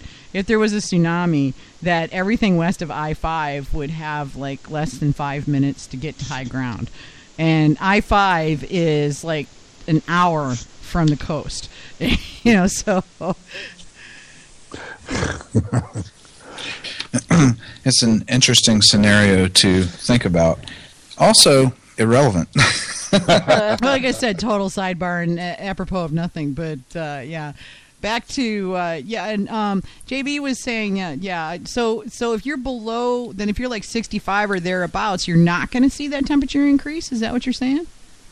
No, what I'm saying is that if if he's holding at 65 and he sees a temperature increase, he's probably still within bounds. So, for instance, uh, if you've got you know five gallons or less and you're at 65, the most I would expect to see a temperature increase is probably 10 degrees. So he's sitting at max 75, and that's probably short term duration. So in that case, he can probably get away with that okay. Um, now, if he's 70 degrees and he's spiking at 80, which means he's above my 74 for a long, long time, uh, well, that's probably going to be a little more difficult. Um, it doesn't mean that it won't be good mead, but you're just going to put it back in the time frame of six to eight months before you can be able to drink it. Yeah, you got to age those fusels out. Well, that's what I'm wondering, and he didn't really say is how much of a temperature swing is he really seeing at 65 degrees? Because it, I mean, I And he mean- may simply not know. I mean, if you test it the same time every single day and you think once a day is enough, well, then you may not realize there's that much of a temperature swing. But throughout the day, I mean, you just don't know. No, that's a good point. That's a good point because then you know you've got your daily temperature changes and whatnot. I mean, yeah, I, mean, I had that. I had a strawberry mel that I was working on, and sucker. If I hadn't been checking, you know, I mean, the sucker went from we were at uh, 45 degrees overnight, and temp climbed to over 80 during the day. Typical. Well, you guys live in Texas, so you know this. Typical, you know, uh, swing from in a 24-hour period, especially in the springtime. And um, so here I've got this lovely strawberry mel that's supposed to finish semi-sweet, and that sucker burned through to dry and was full of fusels in like 48 hours. You know, it was just like really. so I ended up blending it with a uh, with an orange blossom traditional that uh, died too sweet because because Wyeast sweet mead yeast. You know, we wouldn't even go there. Right. Yeah, and um, so it, then nothing I could do would restart it. So I was like, fine, and blended the two, and ended up with an actually a pretty good mead. but um, it was weird because I mean, was we were just cooking along at a normal rate until the, the temperature swing swing, and then it just went foo right through the roof. You know. and the thing is, is that all yeast can put on their super suits from time to time. I mean, Yeah. I've even pushed Wyeast 1388 to 19%. Hmm. So Really? it can be done if you know if you know what you're doing and you know how to get it done. You can make it happen. What are they Uh, that- for? It's rated for 12 to 13. Uh, actually, in mead, I find it consistently stops at 15.7 to 16. Okay. Uh, for some reason, in mead, it just functions a little bit differently, and that's that's not un- that's not surprising at all, in my opinion. Anyway, Well, no, because they're rating it for wine, uh, for grape wine. So yeah, I mean. actually, this is rated for beer, so or for beer. Okay. really different. Really, really. We really need to create a set of yeast tables that relate to mead. I was I, I was updating the wine yeast table links the other day on Got Mead, and you know going to Lallemand and and Wyeast and and you know all of the different wine uh, yeast sites. And they're going, so if you're making a Bordeaux, and it's like, but I'm not making a Bordeaux wine, wine, wine. yeah, I use I use a lot of wine yeast just see how they do, and I I used uh, D twenty one because I wanted to see how it would function. And actually, it's one of the rare cases where what they say for wine actually holds pretty true in mead. It's a laser like focus on whatever your vari- varietal honey is. Um, which can be good in a sense if you're really trying to dial something in, which um, but it's it's bad in a sense because there's no complexity whatsoever. okay. Uh, and if if you just are set on okay, this honey is fantastic. I just want to taste this honey with laser focus. Then D21 is definitely for you, and it's the closest thing we have to the um, Brother Adams yeast. It's not the Brother Adams yeast, No. which most people can tell you that, but it's the closest we're ever going to get yeah. um, so it's close to his area. Which Brother Adams was a a monk that's devoted his life to making uh, these wonderful honeybees, and uh, everyone loved his mead. But he was he was very religious about his mead as well as his religion. Yeah. Uh, Being He a made monk and his- all, yeah. he made his mead. He stuck it in barrels for seven years, and you didn't drink it before that. Mm-hmm. So, of course, his mead was awesome.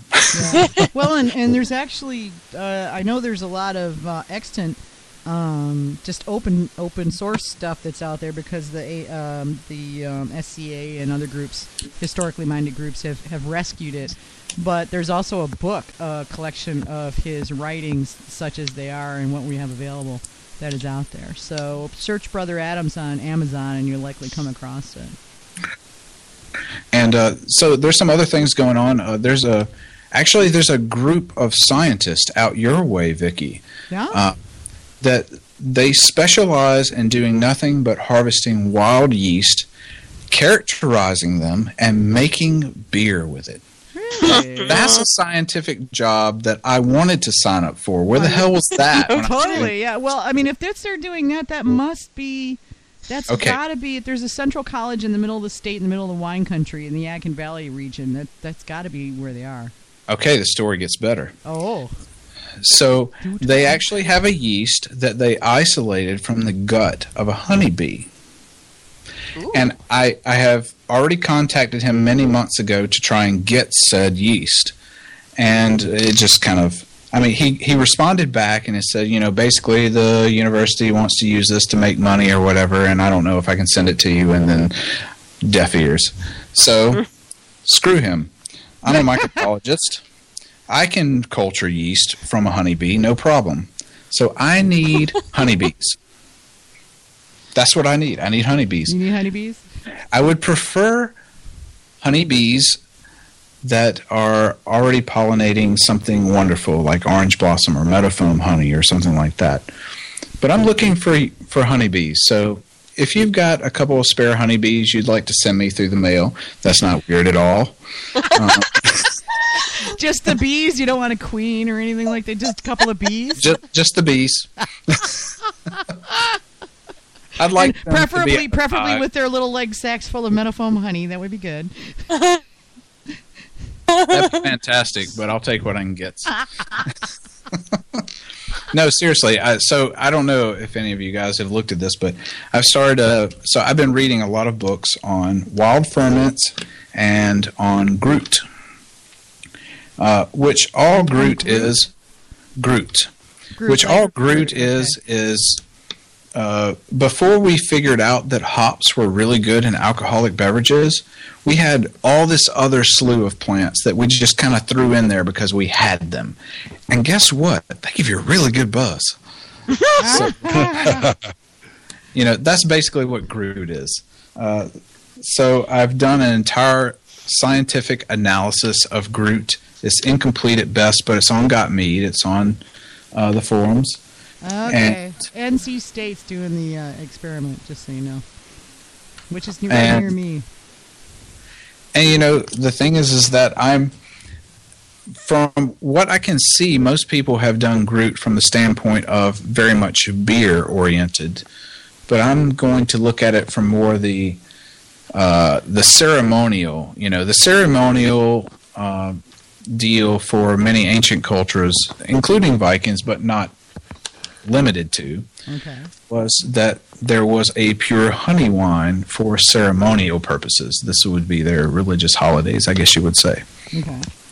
Um, so I, what I'm trying to do is revive Gruit mead, not beer, Gruit mead. Interesting. so I'm studying all the herbs and stuff, and I have definitely learned you better study your herbs because there are some herbs, like for instance, henbane. You don't mm. touch. You don't want to touch that. No, you really don't. It constantly amazes me how many people come on Got Mead asking about herbs that if they use them, will kill them. Yeah. Be mm. very, very careful. I, Natural does not mean safe, people. I'm, I'm a forager, so I know that there are certain things I don't use, and mushrooms are Just one of those. Just because those. it's a red berry doesn't mean it's good to eat. Yeah. exactly. Exactly. It's uh, it's so. I'm trying to basically make it such that I can uh, find these things, find people that actually have these things to sell, which that in and of itself can be difficult. mm-hmm. uh, and say, okay, well, here's a good supplier, and I'm not to that point yet, but I want to get to the point where it's like, okay, I have tried their stuff, I'm not dead, uh, you know, that sort of thing. Uh, but I think what I'm going to try initially is just to basically uh, do some steepings in some mead that I already know what it tastes like, and then kind of go from there. Interesting. A quick search on Google, because, you know, the Google fool is strong with this crowd. Um, There's only one website. well, yeah, but there's like several conversations on homebrew forums. Small Beer Press has got a thing called Gruit Quest, but it's more beer oriented. Um, Exact- Mead- Exact. Yeah, Mead Made Easy mentions it. Uh, Yeah, most of it is beer related for the most part. So yeah, And we need to. This is this is where when I set you up as you because you're already set up as an author, I just need to send you the info. When you can start talking about this on Got Mead because I think there will be people who want to know. You know, and Yeah, the thing anything is, is that it's there's actually a herb shop in Ottawa that I've been looking at for getting some of the stuff that I haven't been able to find through like regular regular ways of, of getting stuff. Well, and don't Um, be afraid to ask me, dude, because I can totally package it as uh, you know. I'm sure I'll think of something and you know send it. It's to you. oregano. Yeah, yeah. it's that's- marinade. Yeah, it's marinade. marinade. Marinade. Yeah. Nobody right. has to know it's marinade for the liver, right? That's right. Yeah. yeah. So, so I'll totally, I will totally act as your mule. You know, relatively speaking, and you know, get that to you. Just let me know what you need. We've got some Probably shouldn't have said that shops on the here. record. You Might wanna cut probably that not. part out. You probably want to cut that part out. Yeah. Yeah. Yeah. So yeah, no, but I mean, it's not like we're talking about illegal stuff here or anything. But uh, you know, No, but seriously, uh, Gruits, Gruits sound like. I mean, it's basically just a metheglin. That's all it is. Mhm. And but I think in comparison to beer, we'll probably want to dial it back a lot because mead flavors are much more delicate. Yeah. And uh, well, and you want Yeah. to get that complex honey character to be balanced with the Gruit herbs. which I've had a lot of metheglins. I I enjoy the medicinal flavor. I know I'm one of those guys, um, but I really do. I enjoy the medicinal flavor of things. But I think in this case, we probably I, I probably want to dial it back to make it something more than just a typical metheglin. Yeah. Um, which, if you've ever had a royal metheglin, uh, which I was lucky That's enough, on my list. I, I got to give a shout out to Ryan uh, in Colorado. Uh, Ryan sent me a metheglin along with some nice acacia wood that I'm going to use for aging of mead. Um, which I'm sorry, Ryan, I'm getting to it, but life is busy. Um, so uh, that's another conversation. We'll have that conversation in a second. Uh, but basically, it, it's just a wonderful. And in when, even when he was emailing me, he's like, "Oh man, I don't know. It's just so strong." And I'm like, "Dude, I love it. It's awesome." Have you read A Sip Through Time? Have you got that? No, I don't have that one. Yeah, it's a good. If you like, and, and this is where you find those super strong ones, historical recipes. Um, obviously, Sir, you know, uh, Sir Dig, Kenelm Dig, Digby's Closet Unlocked has got some stuff, but A Sip Through Yeah. Time, the gal who wrote the book, has basically mined um, Digby's, among other things, for all these old recipes, and there's a lot of metheglins in there, and some of them are like up in your face, you know, medicinal, you know, because they were designed to be, they were not designed to be. Um, now we look at metheglins and go, we want this to drink. Then they were like, we want these to cure what ails us. That's what they were looking at. So, um, you know, there's a lot of those in there. So if you haven't got that book, I recommend it. I've got it and I love it. Uh, and the author is uh, an SCA scholar, so she's, you know, her her references are impeccable. I mean, you look in the back and there's like 14 pages of references. They're really, really good. Very nice. yeah, the Very book's nice. worth it for the references alone. The book is worth it. That's awesome. I've got a Uh, copy and I've really enjoyed it. I haven't made much out of it yet, other than the Digby stuff, because I've got Digby's book. Yeah, yeah.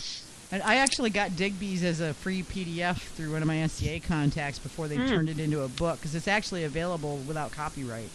Um, so I, I think I have a linked on Got Mead somewhere, but I'll try to. I've got to- Digby's. Yeah, Digby's, Digby's. Yeah. you have to be careful. You have to be careful with that one, hmm especially when Yeah. it comes to Angelica. Angelica, and then there's the Wormwood one, you know, which is really fun. Oh, Yeah. I think that's not a lot of states in Lord it. It's like somebody asked me one time. They're like, "Oh, that has wormwood in it. Oh, well, we're gonna get high off of that, right?" And No, I'm you're like, gonna get dead off of that. can you drink it?" No, no, no. Uh, it's well, like yeah, aspirin. I it. Well, no, you're not gonna bit. get high off of it. Hmm. Basically, if you're it, it, it's like any it, other you medicine. Yeah, it is. Well, actually, little. wormwood has a high degree of thujone in it, Mhm. which supposedly is very similar to THC. But the thing is, it's all an irrelevant conversation because in order to get enough THC to actually do something to you, you would have to use so much that would be so bitter you wouldn't be able to take one sip. Which lays to rest the whole weed mead conversation that pops up every 15 minutes or so on Got Mead. Um, Actually, that's a completely different conversation, and I have nothing to do with that. So I have no. well, the Colorado and the Washington folks are having an interesting back and forth about that. I'm still curious to see what, if anything, comes out of that in the states in which, uh, you know, marijuana is legal. But um, Chemically, it has to be cooked anyway, so. Well, yeah, I was wondering what would happen if you did like a decoction or an extraction with it. I don't know. You know, I mean, again, I live in a state where it is not yet legal, so I don't know. You know, I had who used to mix um, just the, the stems from the pot that her boyfriend used to grow in with her, her decaf tea as a you know nightly soporific to make her go to sleep. So there's there's enough in it to still have some effect. Hmm. Well, that's interesting. Well, you're still applying heat, though. That's Mm, the thing. yeah, that's in Order true. for, That's In order for THC to go to active form, it has to be heated, yeah. which is why you can eat a pot plant all day long and won't do anything. But you make brownies with it or you smoke it, you're going to have a nice little episode. Um, but with me, like we're we're so against cooking stuff, or at least I am anyway. And uh, I, I just don't know. I don't want to apply heat to anything. yeah, right. Why should we heat this when we can just stir the living crap out of it until it dissolves?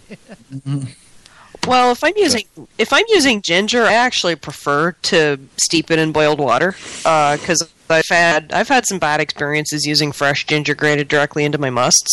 So I actually have better results if I just steep the stuff and then I know what I'm working with, as opposed to just dropping it into my must. yeah.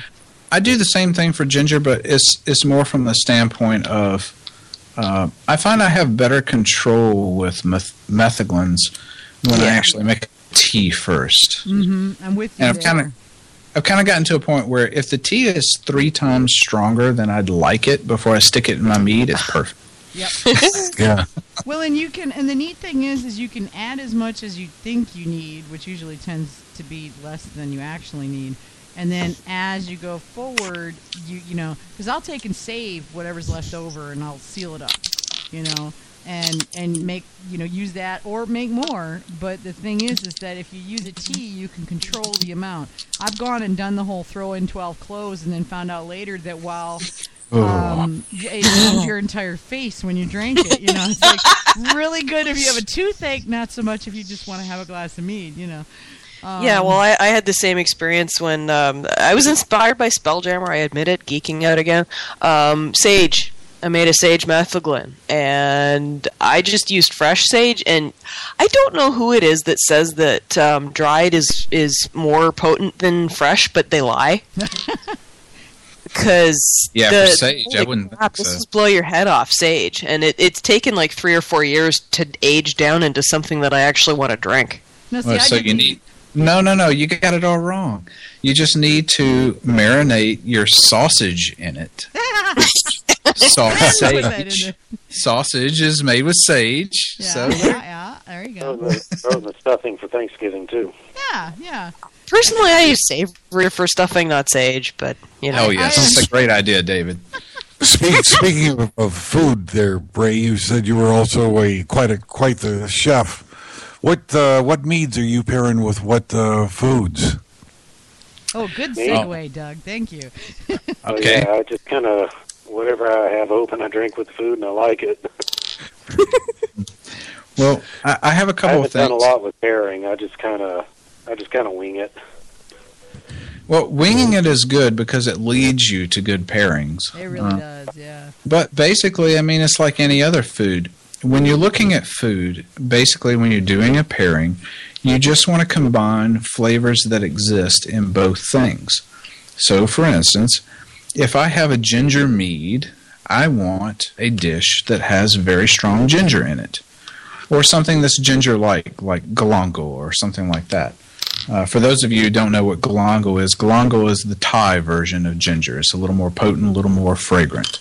I love it Uh. for uh, Henry VIII used it in his uh, in his metheglins and in his spiced wines, and it was basically in place of pepper, which was far too expensive. And I use it in a lot of my metheglins as well, and it is wonderful. Isn't it great? I love galangal. I actually keep it in the cupboard and use it in cooking as well as in my meats. I love galangal. Hard to find though if you don't have the right places.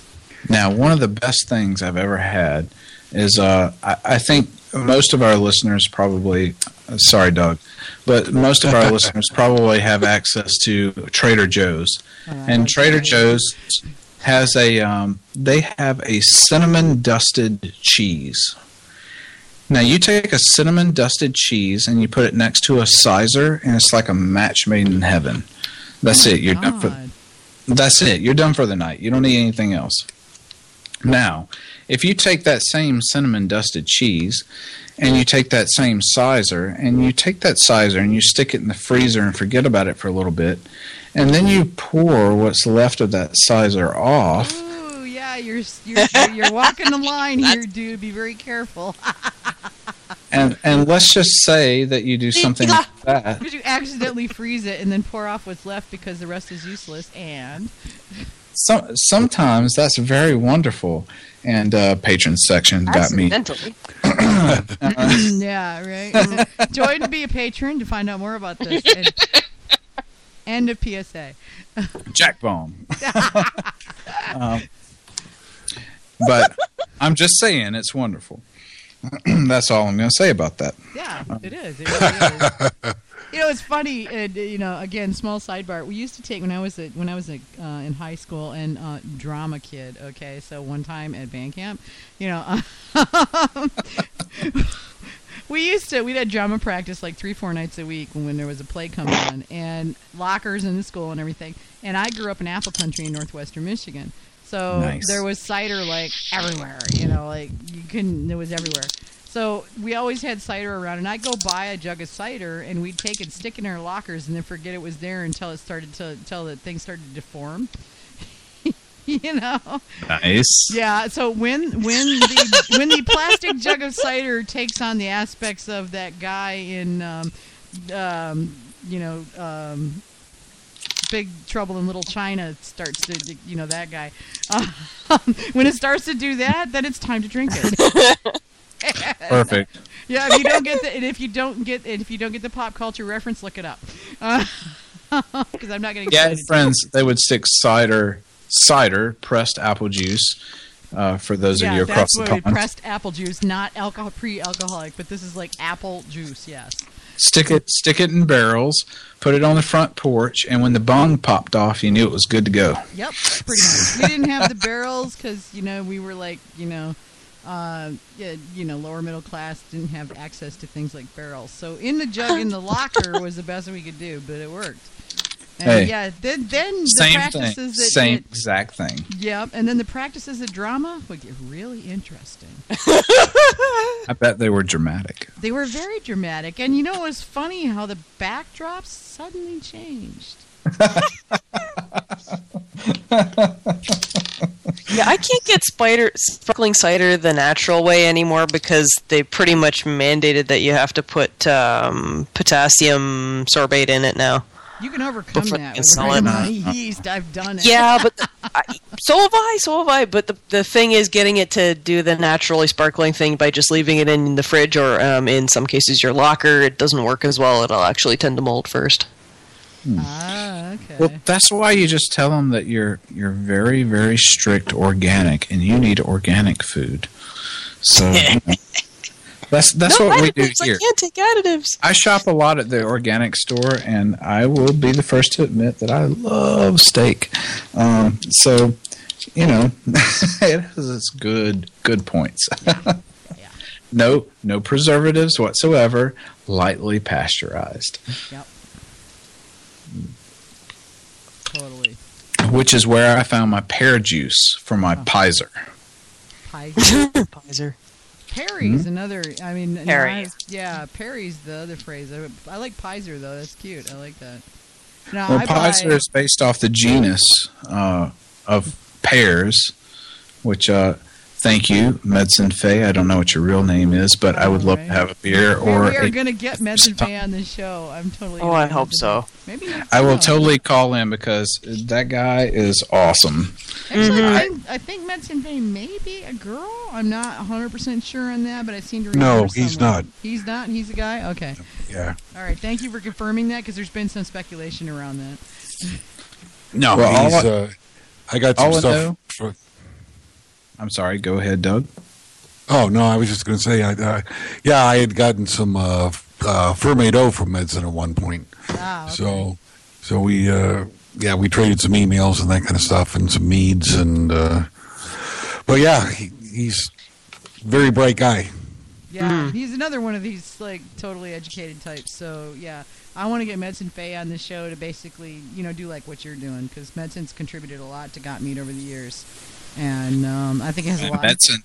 I, I'm a scientist by profession, and he gave one of the best critiques I have ever seen of a paper in my life. really Oh yeah, it was wonderful. nice. That was the overfeeding our yeast or overfeeding our, our Uh, it was it was based on the um, it's uh what is the what is the I'm trying to remember what the thread is. It's a recent thread that's very hotly contested, which is a good thing, That's always. Is it the one about are we overfeeding our yeast? Yeah, that's probably it. perhaps. Because that was yeah, I just read that yesterday. It's a fantastic review.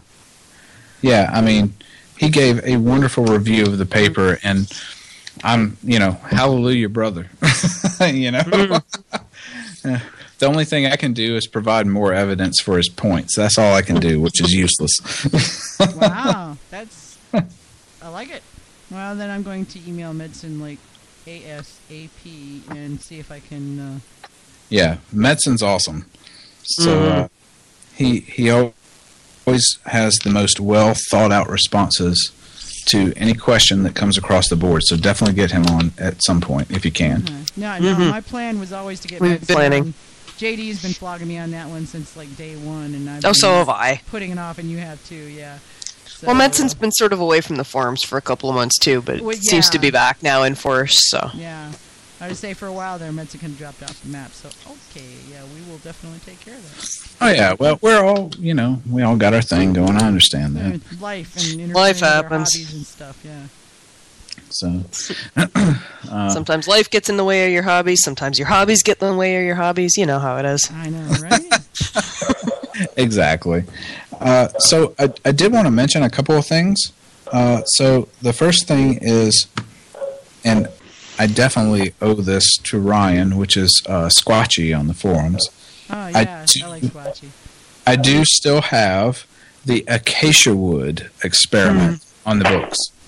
So I I read on an article um, somewhere in I don't I think somewhere in France I read the article about um, acacia wood being used instead of oak to provide a nice full flavor to white wines. So I thought this would be a wonderful opportunity to use in mead because one of the biggest complaints I see about mead is that it doesn't have a lot of body to it. But the thing is, is that uh, oak is wonderful for adding body, and it's very delicious. But it only works for certain varietal honeys. Other varietal honeys are so light, like say a clover honey with oak. Man, you would just overpower the clover so badly by the time you actually had some body. Chateau plywood. Chateau plywood. That's awesome. Yeah, exactly. Uh, so the thing is, is that acacia wood or black locust, as we call it in the United States, apparently provides a lot of body, but it doesn't provide a lot of that flavor. So I, I would like to try it, but obviously there's no, you know, you can't go to a wine shop and buy acacia wood cubes, right? So uh, I put a call out. I put a call out on Got Mead. I said, you know, look, this is what I want. And actually, the first thing I put was acacia wood, and people corrected me and said, hey, uh, you know, in America, we don't really call it acacia. We call it black locust. I'm like, okay, you got me. you know, I, I agree with you. Uh, I want black locust wood cubes. Well, Squatchy, which is Ryan, uh, is very kind, and he sent them to me. And uh, so I'm uh, I'm in the process of doing that experiment. Uh, the other thing is, of course, the Gruit, and then the other uh, guy is a water chemistry. Water So- chemistry? Yeah, anybody who's done a lot of beer knows that water chemistry is a hot topic. And beer, if you don't have your water chemistry, the minerals that are in your water just right, it actually affects the flavors of your beer very profoundly. Well, it makes sense though if you think about it. I mean, some city waters, especially, are like, Ugh. or for that matter, well water. If you get one that's really, you know, heavy on minerals or whatnot, you know. Yeah, that's actually what the, the beer maker guys at my uh, brew store say is the water is the most important thing. Uh, I don't find it as much with wines and meads, but uh, apparently it is quite prevalent in beers. So you'll notice that whenever I write a BOMM protocol, I always say Ozarka spring. Yes, Yeah, I noticed did notice that. that. Yeah. Uh, that's because from my beer making, I recognize that the water does matter. So I put that there, A, because I want people to recognize that spring water is critical. You don't want to use distilled water because distilled water doesn't have any minerals in it at all. And B, uh, that's the water I use to make it. So if you use a different water, I don't know if your results will be exactly the same. However, what you can do is you can go onto Ozarka's website. You can look up the water profile for their water, for their mineral content, and you can compare whatever your water that is locally available and see if it's compatible. Uh, I've had a couple of people email Yeah, that's actually one of the things on my brew list is, is water testing, Yeah. I've- seeing Well, what the difference is between softened water, well water, city water, and you know, well water from my mom's place and well water from the farm I used to work at, just to see what the difference is. And I love that you've got, you know, like you pointed out, that Ozarka has their profile there, so you can actually, did you choose to get your water tested, see how it stacks up, and to get a sense of where you are? Exactly. And also, if you're using just a different brand of spring water, they are required, well, if they're in the USA, they're required to post that profile.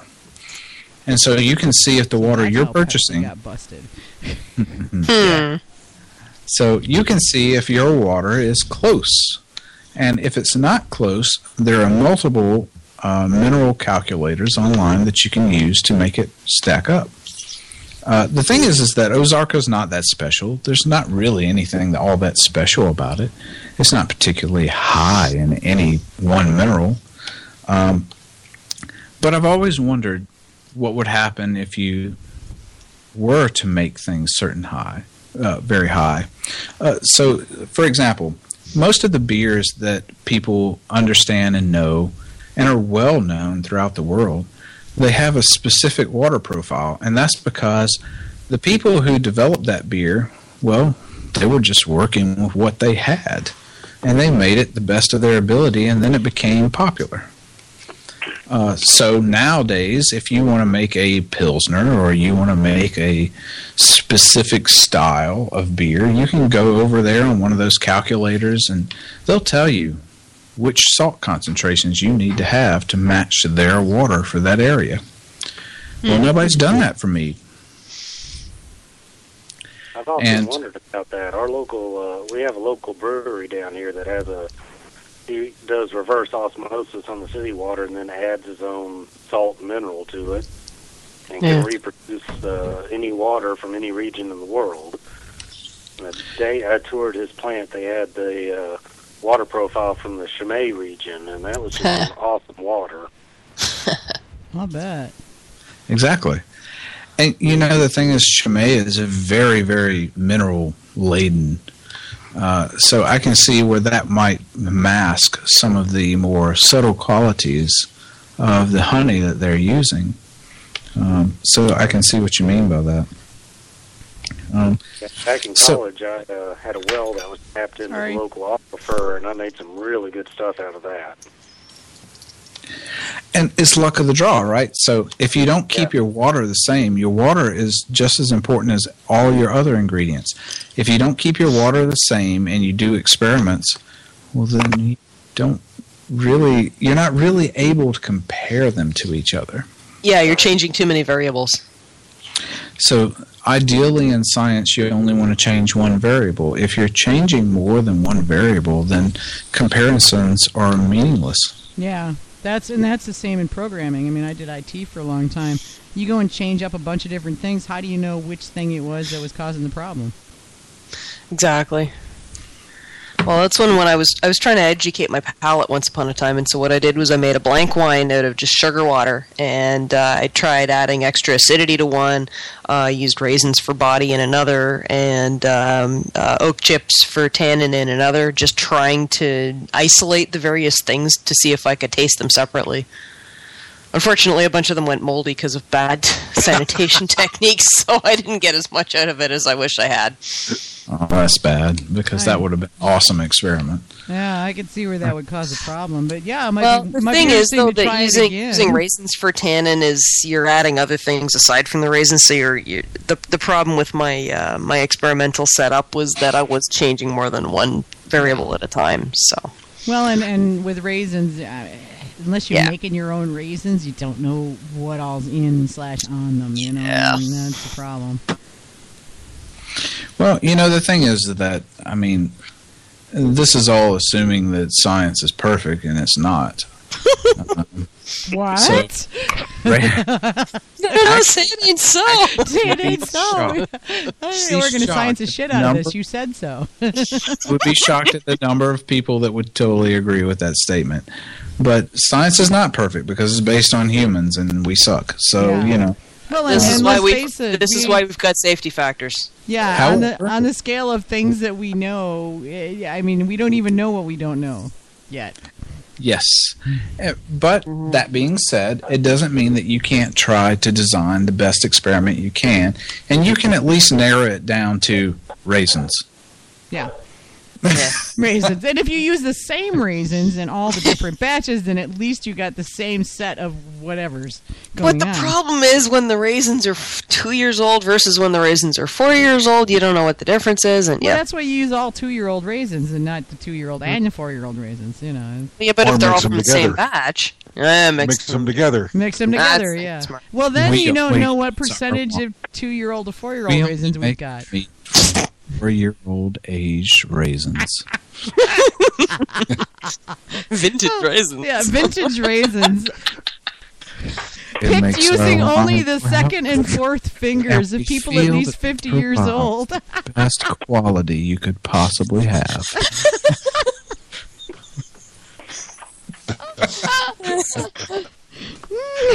Sorry, guys, just had to throw No, that. right? Raisins dried only between 60 and 68 degrees and a half. On the southern side of the hills north of the 48th and a half parallel, going only between 6 and 8.15 p.m. 8.16 is too long.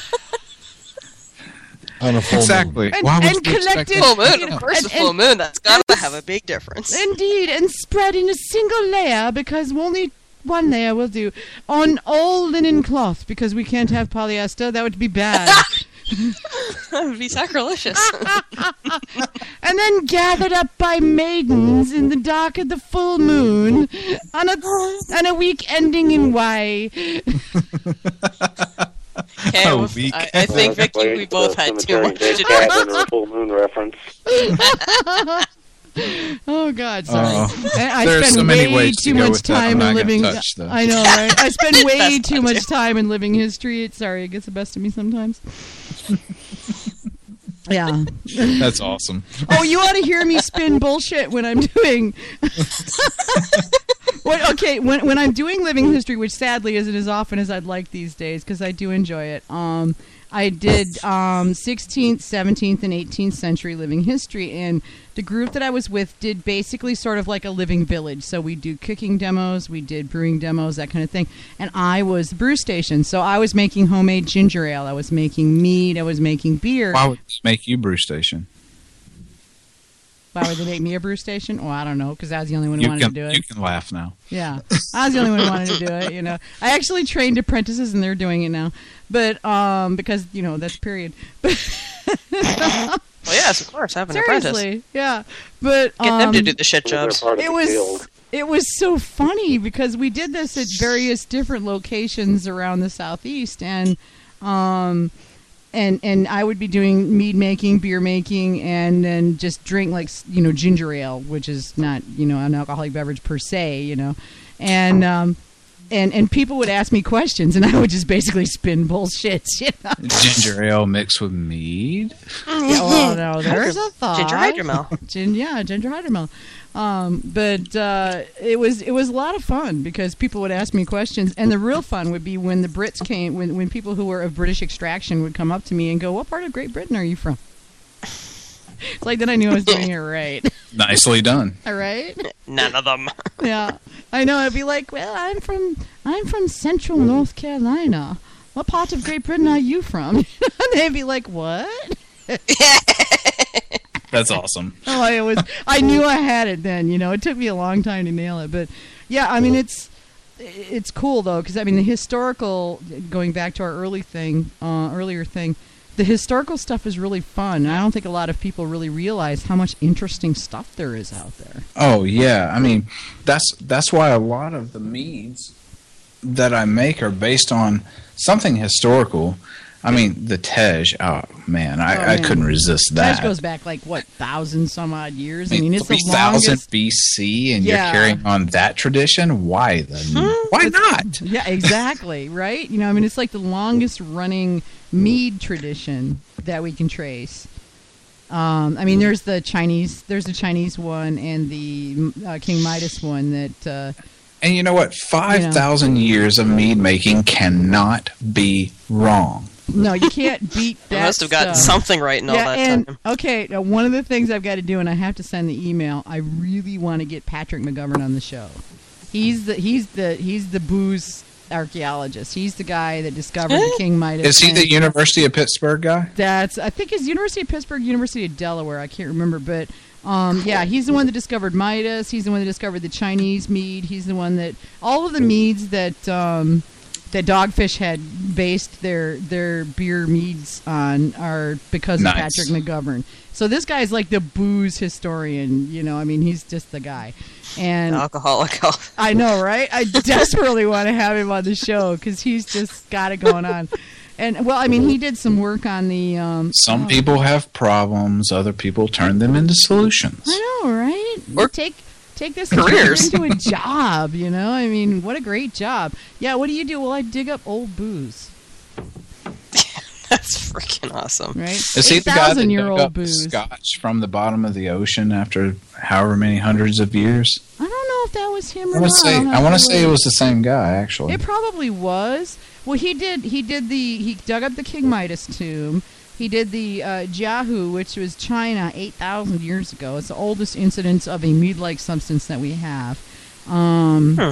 He uh, oh he did some work on the Hotch on the Hotchkiss Hotchberg Hotchberg Hochberg the, the giant cauldron the Hochberg cauldron stuff. He did some work on that project too. So. Um, but he's just like look him up, Patrick McGovern, uh, archaeologist, and I mean he's just on all kinds of really interesting stuff. See, that's the thing. I, I think that most of the beverages that we had pre whatever you want to call this environment that we live in was basically here's the fermentables we have, and we'd really like to have a buzz. So why don't you, the guy, the village guy that has been determined to be the best at this, go ahead and figure out how to make that into something that we can drink and have a good time. Bacon something's gonna get a shit face, dude, because we've had a really hard week. So there was actually a village drunk. yeah. Maybe he was a village drunk. He was also the village savior. Well, The alchemist. yeah, and the guy who, in the end, people were like, "Dude, I want to be your friend." So, who do you think's going to get eaten first?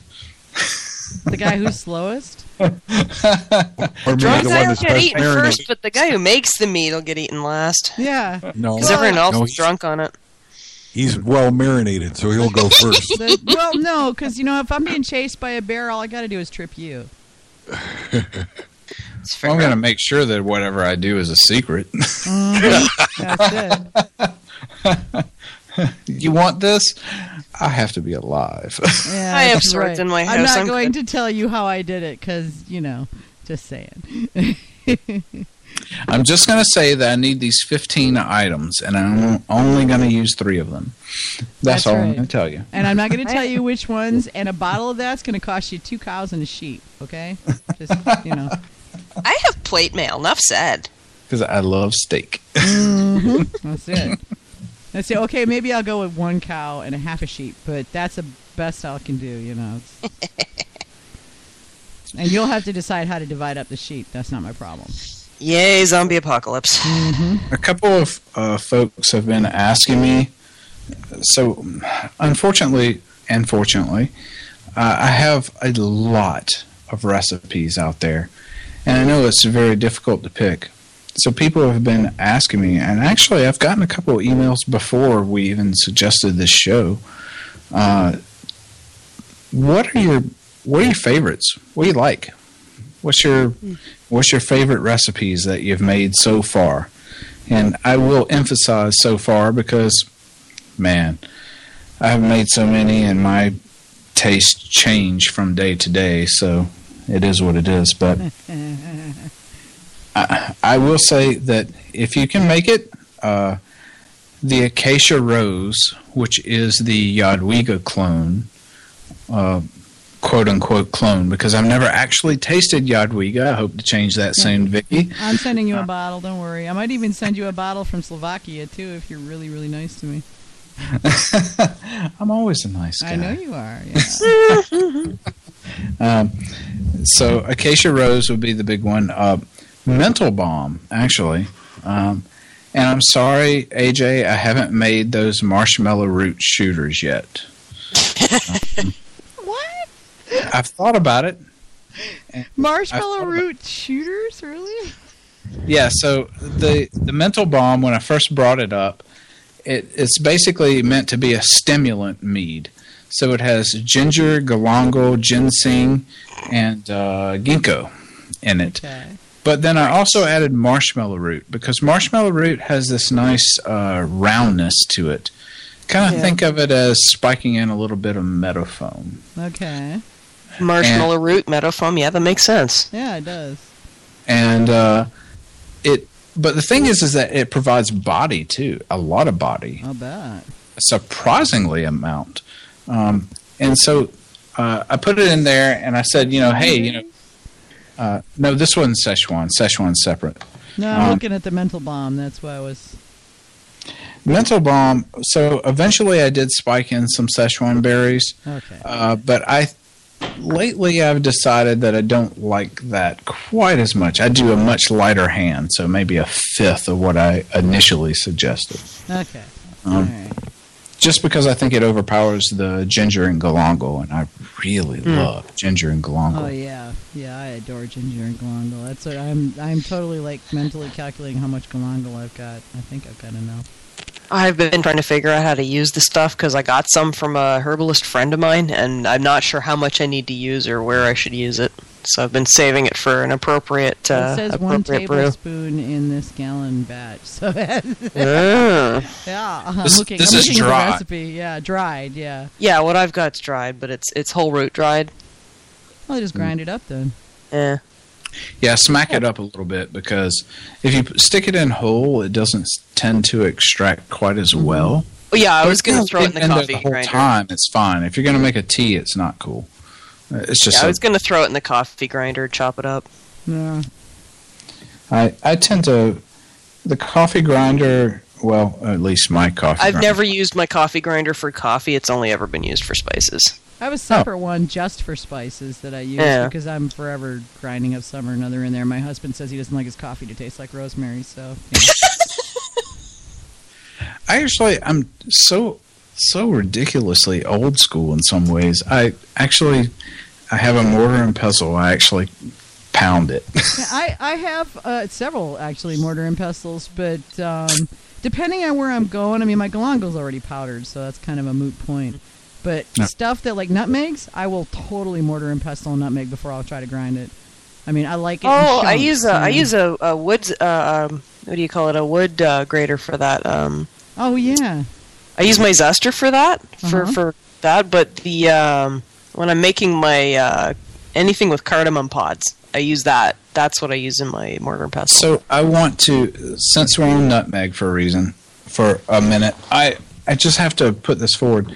Somebody told me that they got a nutmeg mead from Schramm's, Oh yeah, yeah. He has a nutmeg mead. and it was 1.04, Mm-hmm. and did not taste very sweet. Which I can, I actually believe that because I've made a couple of meads with a lot of nutmeg in them, and it tends to make things very very dry. Yeah. Is that It's got a- something? Is that something that you guys have also experienced? I've noticed that nutmeg tends to make things seem more dry. I don't. I, I don't know that it's an actual dryness. It's more of a perception perception thing. Exactly. yeah, I could see that. Just like red currants and Yeah. cranberries give you the perception of sweetness, nutmeg gives you the perception of dryness. Well, it's got that. Well, to to not to not sound um, déclassé, but it's got that pucker factor kind of thing going on. It, it's Kind of, yeah. yeah. Um, well, a little bit a little bit like cloves, you know, except without the numbness. I have a Krupnik BOMM. Oh, That I I, ma- love Krupnik. I have this Krupnik recipe I've been making forever, and that stuff is wonderful. So I decided to make a mead version of it because, you know, you don't get shit faced all the time. Right. And uh, okay. So I made the Krupnik BOMM based off of my original seasonings, and it is 1.022 or 3 or something like that. It's pretty sweet, right? Yeah. It tastes bone dry. Wow. I believe it. And I, I think it's because the nutmeg the nutmeg is so predominant in the flavor. And I don't have a problem with that. I'll just adjust things next time. But um, just want to throw it out there for other people. That's Yeah. interesting. Yeah, I, I've used nutmeg in a lot of different things, and I've only used it in one or two meads, and those were meads that had a lot of other spices in them. So picking Yeah, so- that out, pointing to it is kind of hard, you know. Um, but that I'll have to try that, and and especially I, what I'll have to do is just go ahead and buy a bottle of the Schramm's, and I can buy two, you know, and and get one to you, Bray. But that you know, we'll, we may have to talk about that one because I don't know if you've looked at Schramm's prices, but he's not cheap. Uh, no worries about that. Uh, actually, I had two people uh, tell me that one person told me it was 1.04, and the other per- person told me it was 1.028. And, but they were different years. Yeah. Yeah. So That's I don't need to too. taste it. I just need to tell you that I think that Nutmeg is a very special individual. I That's all. think it is, yeah. Well, damn, we could just go on forever, but uh, we are rapidly approaching 11:30 Eastern, uh, 10:30 Texas time, and um, I don't even know what time it is in in uh, the Netherlands, Doug. About 5:30. like, oh God, it's early. There you go. yeah, Go Doug. four. Doug, God love him, gets up in the middle of the night or stays up until the middle of the night, depending on how you look at it, to be on the show. So, Doug, you rock. You know that, right? Thank you, Doug. Yeah. But um, I think it's time we wind up and let everybody get back to their lives. But Bray, I'm totally going to have you back on the show because this was a hell of a lot of fun. Mm-hmm. And um, I'm thinking when we get Medsen Fey on the show, that might not be a bad thing. You, Medsen Fey, and whoever else wants to join in, and we'll have a ball. Oh, boy. Oh, I'd love to have a glass of mead with Medsen. yeah, no kidding. When we I can don't Actually, what I might even open up is, Medicine but Phase I definitely want to hang. Okay, well, let's see if I uh, get some feedback. Hopefully, I will. And um, I've, I've already messaged messaged him, and we'll see if uh, if he can get back to me, and we'll see if we can get him on, and then I'll get up with you and Dave and Doug and anybody else who wants to get on the line, and we'll have a party. Dave, I'm sorry you couldn't get a word in edgewise, but I appreciate you being here. Dave's a quiet, I, strong I was type. absorbing the information. I mean, I learned a lot. I got about ten tabs open on my browser here too. Looking- Same and I got a recording of the whole thing, Dave, so you'll be able to hear. You can download it here in about 20 minutes. Um, but yeah, this has been amazing, Bray, and we will definitely be getting back online. Uh, and in the meantime, I'm slowly snaking each of your recipes, putting them in the recipe files, and attributing them to you. And uh, you'll be getting email from me with uh, the you can log in and start, uh, you know, posting whatever the hell you want to post on Got Mead. I think you'll have fun. Yeah, and enjoy my music as well. Oh, I totally will. We are gonna, yeah, we are definitely gonna get that going now. I've just got to figure out how to do a good voiceover on it without it sounding idiotic like it did last time. Um, I got to work on that. No worries, I'll help you out. Uh, thank you. I appreciate that. I know you've got background in this stuff, and like I think I told you on the phone that I am like six, seven years the last time I used Audacity with any kind of skill set. So yeah, I could use all the help I can get. I'll make it ridiculously easy, so no worries. Ah, love you. Really mean it. totally, yeah. Because I've been struggling with this. Going, all right, you know, to hell with it. We're just going to jump into the show, and I don't need an intro. you know, but I really do. So basically, what I'll do is um, I'll take some of those songs that you guys didn't necessarily like. I'll cut out certain tracks, and then um, you guys can just talk over them instead of having to compete with whatever was in your voice range. nice. Just so you know, Bray, I liked all of them. I just I- I figured that the one that I selected was best fit for the Mead show. Yeah, I mean that same here. I was like, They're all have to awesome. choose. Yeah. I just didn't know that you guys were looking for okay, what can I talk over and not be completely dominated? Uh, And we're If- looking, yeah, intro, outro, and those little breaks in between, so that I can run that and have that be happening while I'm calling, and the stupid thing is ringing like it's not supposed to. See, now that I know that, I can send you the same exact song, but just cut out certain parts, and you'll go, "Oh, okay, that'll work." Perfect. Love it. Awesome. Yeah. So, Or a ringing telephone is a uh, sound effect. Yeah, well, Yeah, 'cause it's such a great sound effect. It- well, and I've changed all we'll, of the we'll cut Skype it out and make it settings. sound discotheque. Yeah, I, you know, I, I've changed all the settings on Skype. It's not supposed to do that, but when I call a number, it does that anyway because it doesn't like me. So you know. Um, Blame it on me. Blame it on me. Computers hate me. well, no, they always do what they're not supposed to. I probably what I probably need to do is just like have that. I've got two accounts and have it like do it on the other account and then have it join that. And I don't know. There's there's like a two step process there that probably needs to happen, and I just haven't had time to sit down and work out all the logistics. Right. So- But at any rate, though, Bray, thank you. Dave, thank you. Doug, thank you. Everybody for coming on the show. It has been a hell of a lot of fun tonight. I agree, and thank you so much for having me. I appreciate it. Oh, it was it was you know, Our the pleasure, was honest. all ours. Yeah. Um, those of you listening, uh, you have been if you've been listening to you've been listening to uh, Bray Denard, uh, DenardBrewing.com, and he's the guy who created the BOMM Bray's one month mead. So go check it out and see the recipes. All of those recipes will soon be also on Got Mead. Thank you to Bray, who's graciously consented to let us post them there. Um, coming up in uh, mead events, we've got Mead Free or Die on April 30th, which is in New Hampshire. And if you are a mead judge, you want to go to meadfreeordie.com and see where they're set up and if you can go up there and judge. I'd be there, except I have another event that I cannot get out of, sadly. So I won't be able to be there this year. But meadfreeordie.com, this is a really big event. It's uh, the probably the second largest mead-only event in the world, right behind the Mazer Cup. And uh, it's kicking butt and taking names right now, so you definitely want to be a part of that if you're thinking of entering your mead in a competition.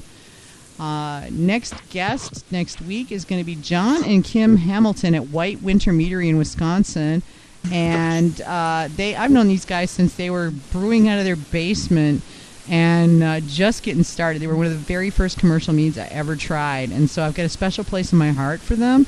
And I am tickled to death to have them on the show. They're going to tell us a little bit about how they got started, what they're up to now, and they're really into music and mead. So I think you'll find some interesting stuff there. And then more mead discussion with other mead makers. Don't know who yet, still working on that, but I will let you know as soon as I know. So we will. Uh, Medsen Fey. we're Yes, hoping. Medsen Fey, if you're listening, please, we want you on the show. So, Yes, we do. uh, yeah, if the gods are good, it'll be Medsen Fey, and who knows who else? Maybe Bray will come back on, and Dave and Doug, and who knows who else. So, and Chris from Mississippi, just a shout out. I know you're healing, dude. Um, love you, miss you, and hope to see you soon on the show. Chris Um, praying for you. Totally, yeah. Hope Last you're I doing well, man. Last I heard from him, we emailed, and I was actually supposed to call him this weekend. Chris, sorry, I got totally sidetracked. He is healing well, uh, typing with one hand, but on the road to recovery, and expects to be back up and around pretty soon. Here, he's, uh, but he's gonna be fine. So Good, it's all good, yeah. Um, but that being said, uh, we're gonna wind this up. Say goodnight, AJ. Good night, AJ. Say goodnight, Vicky. Good night, Vicky. Say goodnight, Bray. Good night, Bray. Say goodnight, Doug, Dave. Oh, night, Doug Dave. Nighty night.